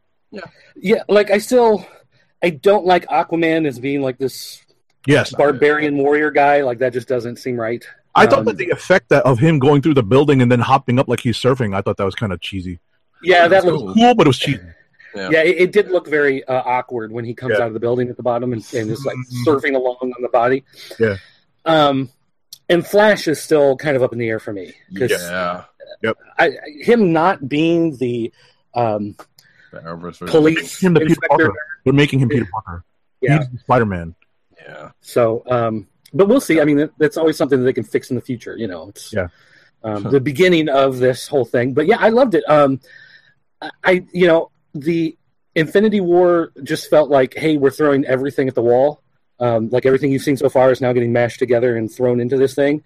Um, Justice League, it's like, hey, we're throwing everything we've got, which is five people, and Or Um, AKA, hey, we rushed to get to this part. We hope it works out. but um, you know, watching it just like I, I love the the pacing of it. I love the look of it. I loved, uh, um, you know, you get little bits of humor in there that everybody said was sorely lacking from all the other films. So, um, and we we have a mysterious return or mysterious uh, character appears that is you know pretty obviously Superman, but uh, we don't know in what form or in what way. Um, and coming back possibly from the somebody dead. else. What they keep people keep speculating, but we'll get to that in a second. Actually, and the poster kind of reminds me of Queen, What? Bohemian Rhapsody. no, you know what it is? It's actually inspired by the uh, Alex Ross. Um, Right, and Poster, they right. do say that, but but it still kind of reminds me of you know Bohemian Rhapsody. Like they should all just be breaking out in Bohemian Rhapsody. Anyway, You know, by the way, if anyone who out there has uh, an iPhone, uh, ask Siri, uh, tell Siri that uh, you see a little silhouette of a man and see what happens. does she say Scaramouche? Scaramouche? Yeah, the whole thing. It's pretty cool. I should do that now. Have it, but that we're not going to do that. anyway, moving on. Um, there's a couple of cool things that are introduced in the trailer, and I heard it on my first listen, but uh, people were asking me about it, and I did hear this. I did hear the part where uh, Steppenwolf, who I still can't believe is the is the uh, villain in this, um, mentions why uh, the Earth is ripe for the taking, and he he mentions in the trailer. I'm just going to ring the bell just in case you haven't heard the scene or heard the trailer yet. He says, "There's no protectors here." No lanterns. And oh, I was like, all right now. yeah, but which there's rumored if, to if be. they do yeah if they do a green lantern corps movie with idris elba as john stewart tell me you're not going to go see that on opening night I mean, yeah, Maybe the second night, but yeah, okay. and there, there's, there was always, there's always been rumor. There has been rumors that Hal Jordan's supposed to be introduced, is going to get at the very least introduced in Justice League. But again, that is still at this point rumor. Right. And the other thing that's come out about this is if you're watching the video version, you'll see this. So there's a part in the Justice League trailer that that uh, Affleck is grimacingly looking at a hologram of what could be what was originally thought to be Superman, but for some strange reason, the people in this audio audio uh, I mean in this uh, article are saying it's Supergirl, which I can see that, but at the same time, that looks more like Power Girl suit than Supergirl. Well and it, it looks like she's got tattoos on her legs Right. No, I think that's just a hologram, and that's just like you know how the hologram just kind of because you can see it in the cape too, how it's just like stripy, and I think that's just the, the hologram tech just being what it is, maybe maybe a- as opposed to that being a part of the suit. But who knows? Big Barda, damn it. hey, that would probably also work, but I don't see why he would. Well, actually, it's Bruce Wayne, so I guess he would be like, "Damn, that's a fine woman." no, you she's not thick enough with that leg. But anyway, i know one of the things that they're doing is um you know the tv universes and the movie universes are two totally separate uh you know entities and that's for a lot of good reasons uh, that they're they're doing that but um i i almost wonder if there isn't going to be start of uh, you know parallel universes within this whole um, film. They're they're going to start to leak some of that stuff, and that very well may be her. the link. Yeah, I don't I don't necessarily know that'd be the the actress from the TV show, Mhm. um, but it might be that you know they see they, they get somehow this image of Supergirl and they think it's it's actually Superman from another universe or something. I don't know. I, it just seems to me though like um, as much as I'd like it to be Supergirl from the TV show, I just don't think it's going to be her. Uh, and, I've, and I've heard a lot of people like, oh, well, that's the way that they can bring him in. It's like, eh, I, I just don't see them going back on that whole no crossover Yeah, thing because the moment, great pains in saying no, this is separate. So that Yeah. that'd be really weird for them to go back on that. Almost as hard as uh, Marvel has been saying that the uh, Sony movies for Venom are not going to be in the same universe as the rest of the Marvel universe. Hey, they said I think they said that about the um the Silver Sable uh, Black Cat movie too. So I don't get that. That's so stupid. Anyway, yeah, I don't know. Anyway, So yeah, so I think that's the, well the, the last bit of uh, news from the Justice League. You want to go ahead and take it? well, no, I was just gonna say they're uh, spending uh, a bunch of money on reshoots to add connective tissue to the movie. Allegedly. hmm Yeah, which I mean, reshoots are are not uncommon. Yeah, they're natural. These movies, so this is the first time there's been a money amount in recent history. I think if that if that isn't actually the case. Yeah, and even you know, in, in a lot of cases, um, they may be going back and reshooting a bunch of stuff for the simple idea of when we put it out on Blu-ray and DVD, there's going to be a different cut. You know, like you're, you're going to get a two-hour and twenty-minute movie in the theater, and then we're going to give you the three or three and a half hour, you know, movie on disc, and they're Mhm. You know allotting money to film stuff to go in an alternate cut that's only available when you buy it for the home version. So you've got a reason to see it once in the theater and then to buy it and watch it again on disc. I believe it. Yep.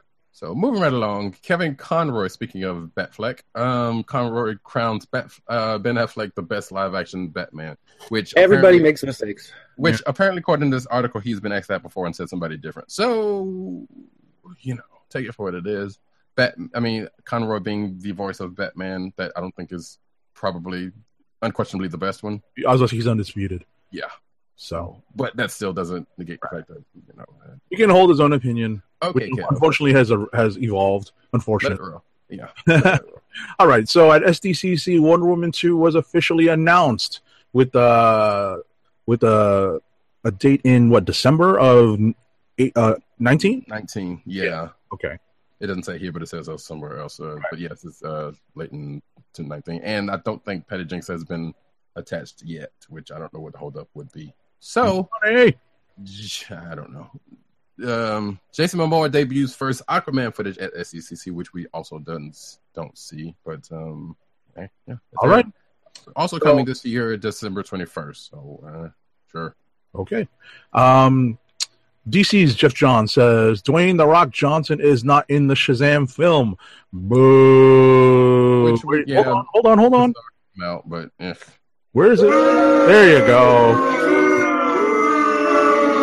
Okay. And we do know they're doing a Black Adam movie at some point. So I'm I'm still under the impression that it's going to be one of those things that like Black Adam kind of comes in as a cameo at the very end.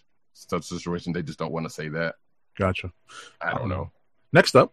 Warner Brothers film. Uh, Warner Brothers reveals new title to the Flash film, which Tim said earlier. Flashpoint, because if you're going to do a Flash film, what story are you going to do? I, I was I was thinking of Dirt when I saw this online when I saw the announcement about this because um, I know that um, you know Flashpoint is pretty much the, the big Flash story of, of recent vintage and as Roddy Cat just put it what else what other stories would you really uh, would you really uh, delve into And has Well, already had. that's not in the animated TV show right that's not in the TV show Well, I was And going to say, been done in the TV show. yeah the thing with Flashpoint though is they did it in the animated movies, and once you do Flashpoint, Flashpoint is you go into history, the whole universe changes.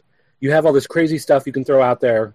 You come back, you set the universe right, but when you set it right, you don't quite set it right, and it gives them a chance to recast. It gives them a chance to update looks. Mm-hmm. It gives them a chance to maybe fix some of the things that they didn't like that they've, you know, kind of stuck themselves on in the past couple movies, and then going forward, you have a roadmap of all of this stuff. Like they've totally been doing it in the animated movies, where they've been following a lot of the big beats mm-hmm. of the DC universe in the animated films. It gives a roadmap for the live action movies for stuff for them to work through and to draw from to do their stories. So, I mean, it really it's like when I heard it when I first heard that that's what they were doing.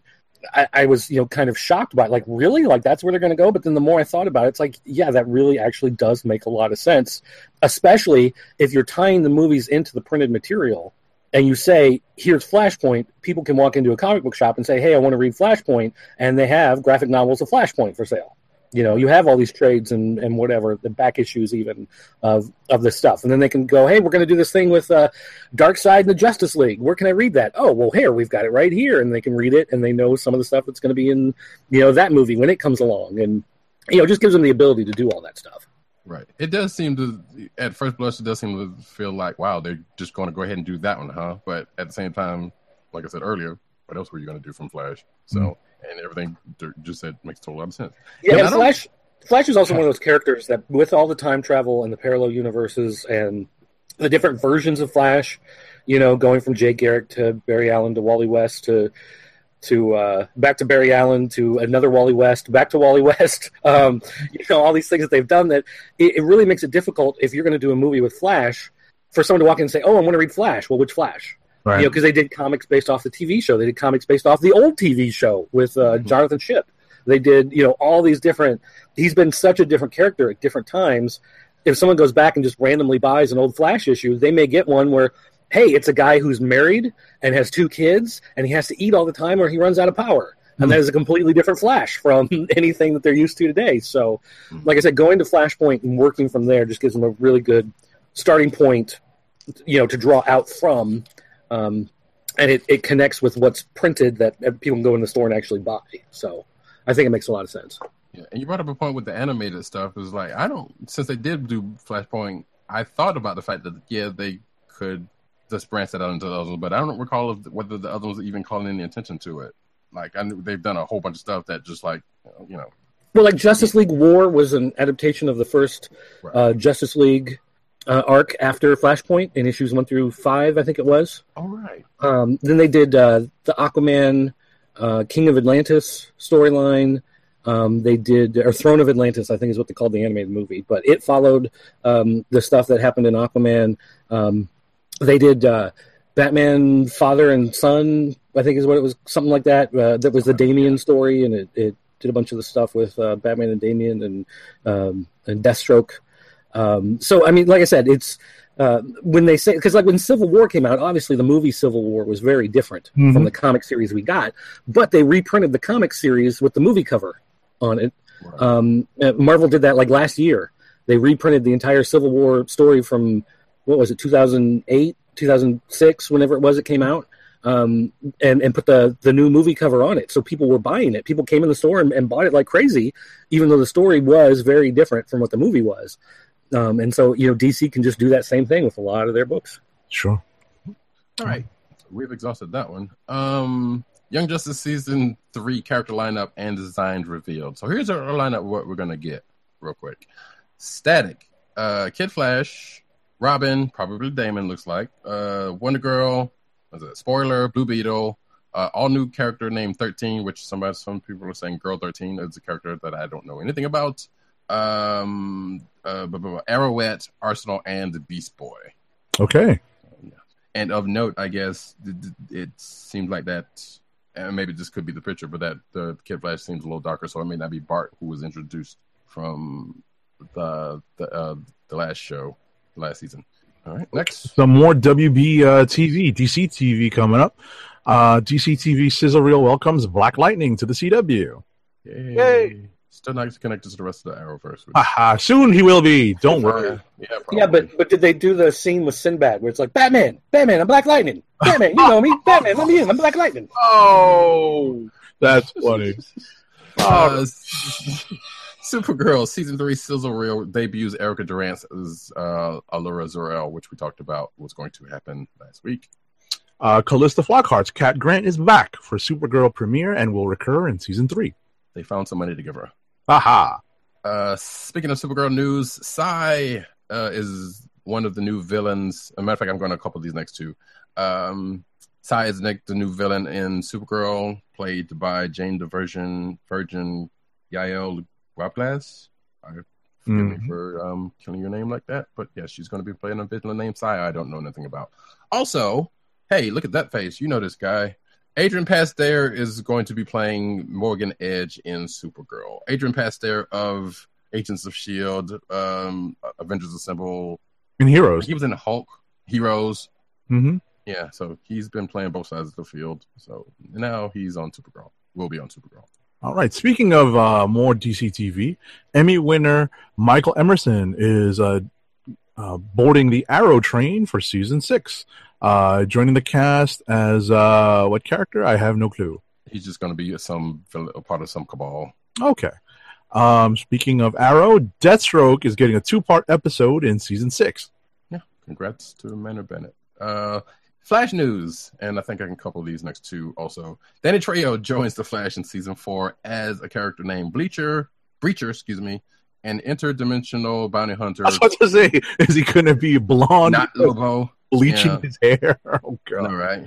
Uh, not Logo Lobo, apparently from Earth 15, who happens to be man CBR with their typos. Jesus. Um, Gypsy's father, who apparently is already on the show and is going to be causing some problems for Cisco, who apparently is dating said daughter. All right.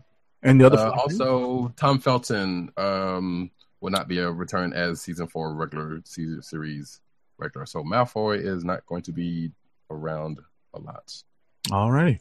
Um, speaking of the other DC TV show, Legends of Tomorrow trailer at, San Diego Comic Con introduces the season three threat and B'wana Beast.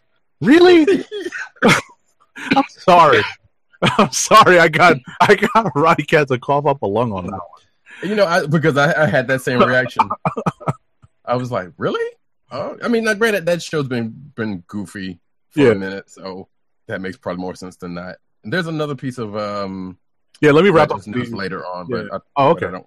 But um, I can't find it right now. I was gonna say the next two. The next two I can wrap in. Uh, oh, yeah, actually, I did put it there, so that's it right there. All right. So Legends of Tomorrow, uh, Sarah Lance's Sarah Lance's character will have uh, a season three love interest, and it's going to be a new character.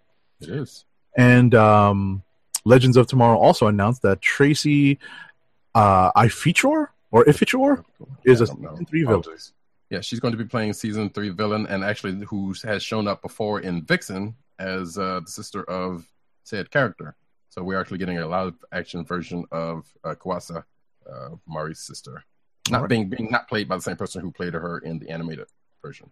Uh, Gotham finds it's Sophia Falcone and Teen Wolf alum Crystal Reed. All righty. Another Falcone, yay! Yeah. So they've announced uh, the death of Superman and the reign of Superman. Uh, comic book storylines are going to be adapted into animated films. Yay! All righty. Uh, the Ray They, wait battles a minute. not Wait a minute. Wait, wait, wait, wait a minute. Wait a minute. Wait a minute. Wait a minute. They already did hold on. that. You were waiting. to do Yes, that. yes, thank you. Because they already did that. They did a movie. It was Superman. Was it Superman Doom? Was that They what it was Doomsday. called? They actually did Or Doomsday. Was it called yes. Doomsday? Yeah, yeah. That came out in 2009, maybe 2010, somewhere in there. Mm-hmm. And It was not the most faithful adaptation, but Mhm. nonetheless, it 2007. was. Oh, oh seven. Wow. Mm. So Ten it years. was Yeah, that's a long time. Superman uh, fighting Doomsday and dying, and it had the Eradicator, and it had um, Superman come back, and it had you know it was it wasn't great, but they've done it, so that's weird that they're Hmm. going back to it, back to the well. Well, guess what? Late 2008, we are getting Death of Superman, and 2009, we are getting Reign of the Superman. 2009. Uh, 20, excuse me, 2018 and 2019. Good job. Thank you very much for that catch. Um, we are getting those follow ups. Hmm. yeah, I don't know. Back to the Well, back to hopefully the, it's more you know hopefully it's more uh, true to the source material. than the other Seems was. like, All right, so but okay, you talk about your other stuff. The Ray battles Back to Nazis, the the first trailer in animated series. Uh, this is going to be a CW Seed joint. Um, uh, I don't think there's been any. Did they put the wait? Wait, they moved the Ray back in time? Goodness. Yes, yes, they did. Okay. All right. So um, they dropped a new digital short uh, in advance of the Kingsman, the next Kingsman movie, The Golden Circle. Mhm. I have not seen the first Kingsman, so I I can't. I just watched it. The actually after watching this, I just watched it the, this past week. Okay. It wasn't bad. All right. You got next. Yep. Todd McFarlane to write, direct R-rated Spawn movie for Blumhouse. Uh, and the is matter fact, reading I am I am going to because there's also shit. Where is that? Because I want to just go ahead and get rid of this one out of the way. So there's also he apparently envisions Leonardo DiCaprio as the lead. Okay.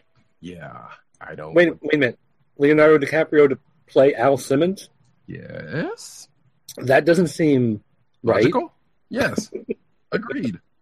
huh? Um. So yeah, I got to again. This I guess this was him talking. The, the article's in there somewhere, and I can't. I'm not going to go for it. We'll pass it in a second. Um. Ducktales gets dangerous. Darkwing Duck joins Disney XD reboot. So now the universes, uh, apparently the supposed separate universes, are now joined. All righty. Um, at San Diego Comic Con, uh, the first clip of the Big Hero 6 series debuted. Have not seen it. And neither have I. Actually, I haven't seen the movie. You should. It's good. I hear that. Yeah, I actually have it. So I don't, that and, and uh, Incredibles is probably going to get another run. Um, pour another round at Shorties because Wynonna Earp is getting a third season on Sci-Fi. Syfy. Congrats to that show. Okay. Um, Ivan Reitman confirms an animated Ghostbusters movie for 2019. That was weird, but sure. Um, Sony options female empowerment comic Princeless for movie comic uh, for movie. Uh, so congrats to Jeremy Whitley of um, of, of um, Unstoppable Wasp fame also, but this was his creator owned book, uh, I believe, with Emily Martin. Uh, so yeah, there you go. All right. More Uh, getting optioned. Josie and the Pussycats snag more of Riverdale spotlight in season two of the show. Which great because Josie's a cutie. Um, Alrighty. Yeah. Are we going to um, page two of the sheet? Page two of the sheet. Uh, Lionsgate eyes John Wick universe expansion with ballerina film. I just watched both of those films. Also, They're awesome. they are good. They are good. They're they're a bit silly. Oh, come spots. on. It, they are, but like you, just let yourself go with it. Exactly. fine. But yeah, and I'm not saying that saying that as, as a knock on it because I enjoyed watching both of them. But it was like this is this is quite silly, but still was good. So yeah, so there's gonna be a spinoff called the Ball- Ballerina, and apparently this world um, needs more stuff because and there's also going to be the comic book that's coming later on this year. Um, All right. So Rogue One, Darth Vader actor joins the cast of the Han Solo movie. Ah, now we know who might who's going to appear there. Yeah, it's it's a period. Although at, at first I was thinking, wait, are, is he going to be as himself or is he going to be as Vader? Which I guess would make sense given there is history between the two characters. Well, not the two characters, between another character Mm-hmm. that's going to show up. So I don't know. Anyway, Deadpool 2 director explains film's approach to Cable's origin. And I don't. Alrighty. Sure. Uh, June Foray, rest in peace. Uh, Rocky and Bullwinkle show voice star dies at a at the age of ninety nine. God bless her. And not just that, because she Yeah, she did a uh, lot of animated voices that will uh, ring many bells. Uh, specifically, uh, Jokey Smurf for uh, the, for uh, we '80s kids. That's that's a heck of a voice. hmm Yeah, I was looking at uh, her. She she did a lot. That's right. Because there was a couple of them that would stand out even up until a few years ago that she did. I think. Mhm. So, um, here we go. That's yeah. Envisions DiCaprio's two stars. Actually, you know what? I don't think it says here that he. It would be for Al Simmons, right? Yeah, That was for somebody else. star as a star of the thing. So that could Mhm. go whatever. It's still kind of silly. Might be the devil. I s you know what? Yeah, I can. That one I could see actually. he might be the devil. Yeah. Actually, actually, could could Leonardo DiCaprio be playing the Violator, the big fat clown? That would be Oh, interesting that's, too. John Leguizamo character. Yeah. Yeah. And you know, Leonardo is a method actor, so He he, would that's what I'm saying. legitimately put on 400 pounds for the movie. Right. Yeah, either one of those would probably work in that case, especially given what you said. That was good. Alrighty. But anyway, Um, Galaga animated series based on the classic arcade game in development because we are definitely getting more arcade games to some sort of media, other media form, mhm. which is Look, I am totally okay with this. Galaga seems like a weird choice to make an animated series, but yes, if they make it and then they finally release like pole position um, and give me the Rubik's series and um, the original Pac-Man series. Cube? Yeah, they did a Rubik's. You don't remember the Rubik's Yeah, cartoon? I totally remember Oh. that. That's why I said that. Yeah. Yeah, the little blue head on the cube. Oh, that was terrible. Oh God. But I mean, What? No, I watch that every Saturday. I did too, but that doesn't mean it wasn't terrible. I mean, hell, we we also came from a time where there was Turbo Teen, which Uh, we're gonna talk shit about Turbo Teen because I love that show. this is what I got to think about this. Oh, stop it. Um, but yeah, like the the Galaga. I mean, no, excuse me. Yeah, I mean, in we have the the Centipede um, book that is out now, and Sword Quest book also, and we also just got the Ca- uh, Castlevania um, Netflix series, which actually was pretty good for being so short. So I am curious about this, and I'm still hoping they don't ever do that asteroid movie though. But anyway, Star Wars' um, Warwick Davis has a role in Han Solo spinoff, Not as an Ewok. not as Wicket apparently. Yeah. Alrighty. Uh, let's see here. Exclusive first look info on DC Universe original movies, a 10th anniversary collection. So So, we kind of talked about this, and I didn't have the article the, the last time we did, but yeah, they're basically putting out a whole slew of the whole all of the other. Um, speaking of actually the animated movies that have came out before it, and is Doomsday in this? Actually, yeah, first one. Doomsday, Doomsday is in this lineup, and a whole slew of other ones up into up into Judas Contract and the Batman Harley, which I thought was not out yet. Hmm. But yeah, so if you don't have any of those movies, that would probably be a good time to get it. And there's going to be a bunch of features and stuff that'll come along with it. In more Uh, DC animated news, anyone who has who, who needs to binge watch Justice League and Young Justice better do it this weekend because these two these shows are leaving Netflix and Justice League Unlimited too are leaving Netflix as of August first. And more than likely, they'll probably show up on that whatever new streaming service DC is uh, cooking up. Yeah, that was my thought too. That the new uh, DC app that they're doing original, you know, the original content for, it would make sense that they'd want those on there as a, a reason for people to download the app and watch it. Mhm. So, but hey, but if you got Netflix, go check these out because these are great shows. Um, let's see, Gal Gadot. Oh, Gal Gadot was a real Wonder Woman for little girls at Comic Con. So Gal Gadot showed up, you know, as you know, as part of Justice League and, and all that, and they were doing signings, and she was uh, uh talking to the little girls that was and, and other folks that were dressed as um Wonder Woman and just giving them all kind of feels, and it was a beautiful thing. So, and you know, anybody who says that you know representation doesn't matter, just need to to check this out because it does definitely matter. Um, let's. Next up, uh, next up, Yeah, I was about to say, uh, during a Comic Con uh, interview over the weekend, Michael B. Jordan spoke to Entertainment Weekly about the relationship between uh, T'Challa and his character Killmonger, and he compared it to the relationship between Professor X and Magneto. probably a little bit more confrontational, but sure, yeah, that, that's maybe that could happen. I mean, that's probably going to be the case. Um, we will see in a few short months. Spider-Man: Homecoming's Iron Spider suit was created for Infinity War. That works. It definitely does. So confirming the fact that apparently um uh, Spider's going to be in there. So yay. And the last but not least for cinematic news, if you do have no soul whatsoever, then walk away right now because you're terrible people. But Okay, I'll see you later. Later. well, we already know you're soulless. um, so watch Lupita Nyong'o's joyous dance around Comic Con as the Pink Ranger. So Lupita Nyong'o of Black Panther and Force Awakens and way many other movie fame went uh, around Comic Con dressed as the Pink Ranger, and she was having a ball. If you check out the video, so it was quite adorable. Like Alrighty. you should check that out. Let's see. And now we are going to get into the, uh, the comic book news, which I don't have. So we'll be doing this on the fly because I had Rapid fire! Something like that. Uh, General, so Toy Corner, we started off with again this week with General Leia getting the badass Star Wars action figure she deserves. It is not just her, but they're just singling her out. But they were basically at um, Comic Con. There was the um, the lineup of the new Star Wars toys that were being shown, and you've got Han, old Han, old man Han, and a bunch of others because this thing is apparently still loading or whatever the case be. And um, yeah, and Smiles Kanata. Speaking of Lupita Nyong'o, and um, a clone. Um, wait, who is that? That's um no idea. Rex. Thank you. I know it's one of them. I no idea. yeah, because it was Rex and Cody, and you know, you're not really not that you could really tell them apart because they're clones. But anyway, and of course, Prince, uh, Princess, aka General Leia, and in background, um, Phasma and uh, Lando Calrissian. So yeah, more toys for folks. Um, also, uh, in Toy Corner, we have Namor Black Bolt. Like, yeah, well, this is pretty much was your baby, uh, Agent Seventy, because I got it. From you. Oh, it's so awesome. So I'm so I'm so jazzed to finally get a Black Bolt because he was in uh, exclusive San Diego uh, assortment, I believe, two years ago. So they announced that there's going to be that these two characters are going to be part of the Black Panther wave that's due out in the spring of 2018. So Namor will be there, will be there, Black Bolt will be there. They also announced that Medusa is going to be part of a Walgreens exclusive, another character that was in a San Diego exclusive uh, package, and uh, she's Hopefully, better hair than the Inhumans trailer. Oh no, let's not go into that again. So, um, so yeah, uh, she'll be a part of the like kind of pseudo FF Fantastic Four wave that's coming out in Walgreens. hmm And other toy news. So yeah, that was good. That articulation looks crazy.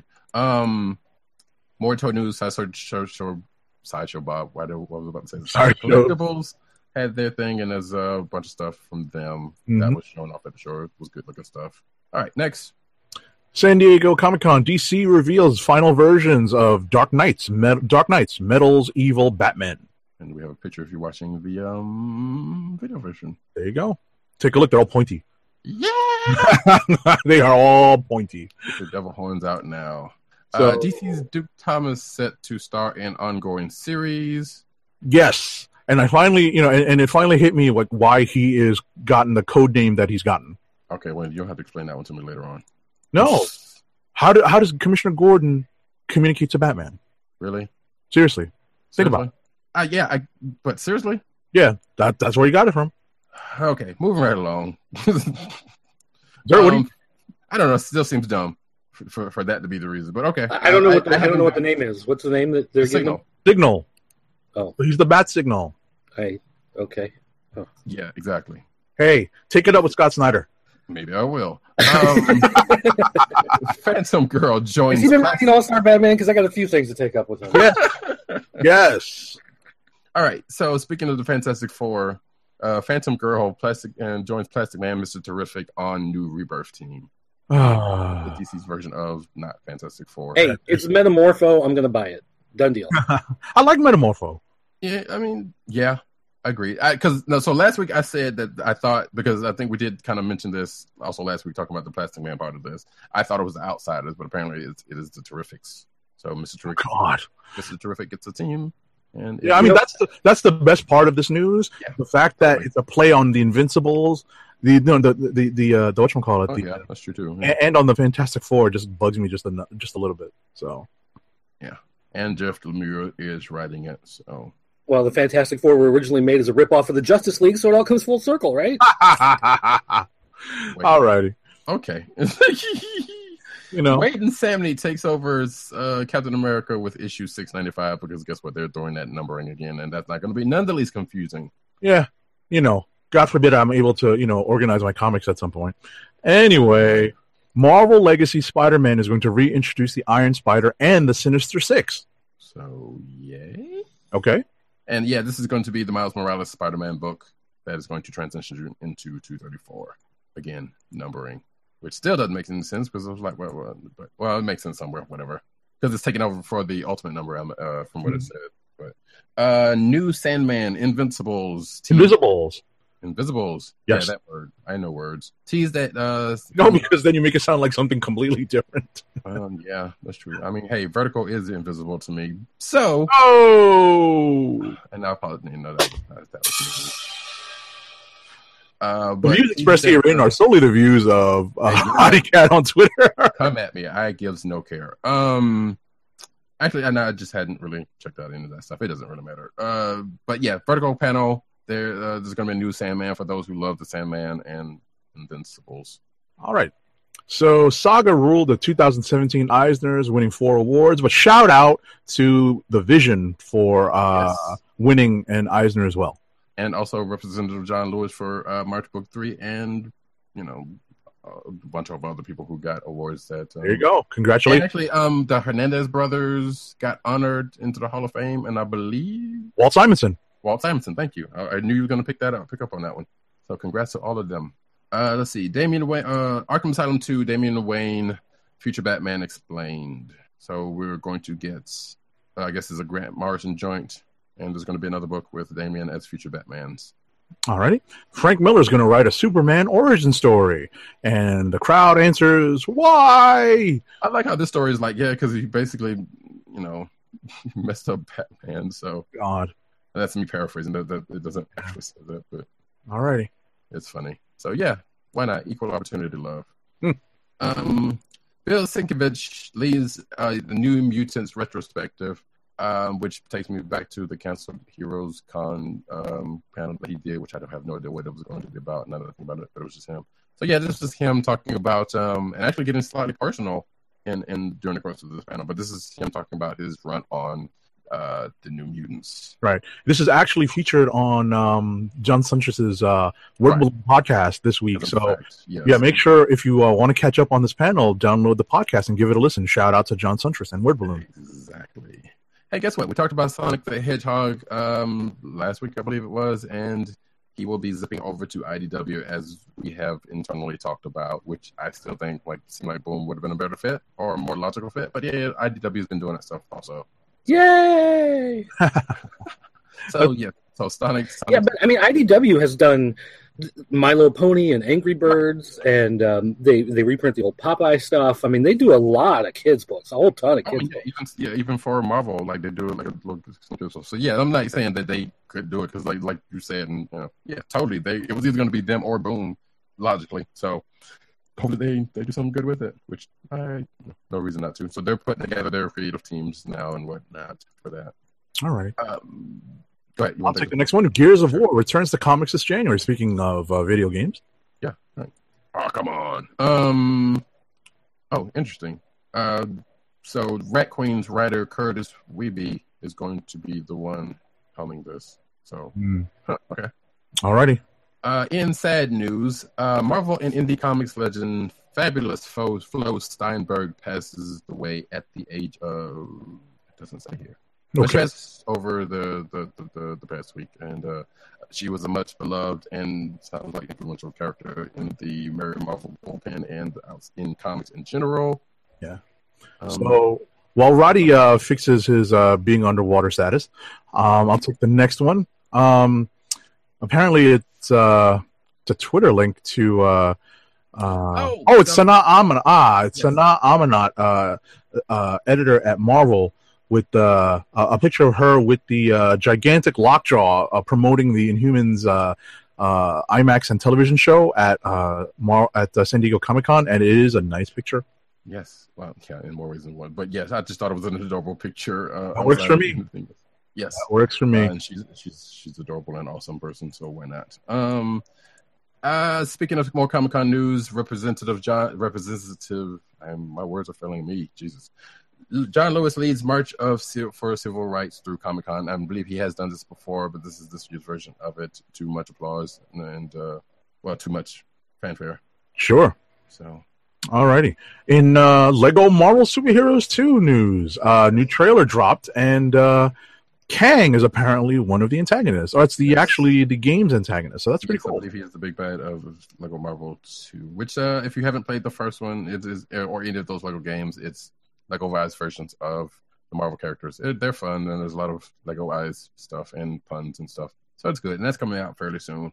Uh, well, fairly soon being November 14th. So look out for that. Marvel Legacy teases. Uh, actually, I'm going to couple these next couple hmm uh teases black panthers uh black panther and more and uh i think that was it for that one but we also get uh the 1 million bc version of iron fist and the phoenix um and i believe there was some more that were in the, that were in this but yeah this That's is- okay. yeah we don't need I'm like, yeah, that's okay. yeah. Um, oh and doctor strange and a few other people yeah the Right. 1 million bc thing is a is a thing and it is here to rock Goodness gracious. Anyway, um, and last but not least, Brian Herbert announced faithful gra- a, a faithful graphic novel adaptation of Dune for all the fans of Dune out there. There's plenty of them. Mhm, because the spice must flow Haha. All right. So So that is it going to be like hundred issues? Like, how is it going to do this? Um, actually, th- there's apparently a couple of is a three part graphic novel and another Dune book after that that he's working on. So yeah, all right. So we are at the end of the comic book news portion. Mhm. Um, do we have time for just some quick toy, not not, not quite unboxings, but just uh, you yeah, know, sure. We can show them out. We got we got we got as much time as we want. All right, so we'll keep it quick. So uh, now that we reached the uh, end of the news portion of our show, we're in the toy corner, and uh, if anyone has been following me on Instagram, oh no, you see an underscore dirt has put up an image that says, Watching, yes, if you're "I'd buy that for a dollar." I'd buy that for a dollar. Which we did talk about the, the RoboCop figures from last night. They don't, he doesn't have a RoboCop. He doesn't have a figure. That's that's that's that's a shame. That guy needs a figure. So um, I picked up Petition.org. Sorry. I picked up the two pack uh, uh, Spidey Homecoming figures, Marvel Legends of the uh, the empty he- uh, helmet of uh, Iron Man, the the drone Iron Man suit, and the Tom Holland sculpt uh, maskless Spider Man. And um, one of the exclusives that came out of San Diego was available on the Toys R Us website. And I made sure to let everyone know to order it. It is the A Force Marvel Legends set. I'm it up to the camera. This is the front of the box. This is the back of the box. And I'm going to open up the flap and reveal the six figures that are part of this. It's pretty awesome. Yes, I'm waiting. Can't wait. Can't wait to. Yeah, exactly. Can't wait. I just got this today. Literally was on the doorstep today. Nice. So that's that. And for me, um, which if you've seen us on Instagram, you know about this already, but I ended up getting um, the Soundwave masterpiece. I guess it's a reissue uh, Ooh. with tapes. Yeah, I got that uh, a couple years ago when it came out. That Yeah, is think awesome. yeah, this is the, the newest or the uh, the last reissue, and yeah, so So you have Soundwave, arguably the best Decepticon, um, If- with the tapes and Energon Cube. I say if you look online, someone put out a PDF a couple years ago that um, you print it out on photo paper, and it's got inserts that you put like in the Energon cube to make it look like it's got the the like purple energy. Actually, Right. you know when they would fill the cube, um, you can put that in there, and then it also has inserts to put in Soundwave's chest because in the old cartoon, a lot of times his chest would be like the little radar, you know, thing, whatever. So um, Right. you can actually cut those out and put them in there, and it's perfect for that masterpiece size figure. So take a look online. If I find the link, I'll send it to you. But uh, Yeah, do that.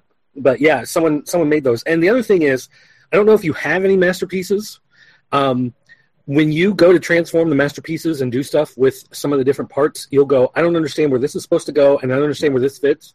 And it's because a lot of times they leave stuff out of the English instructions. Ha!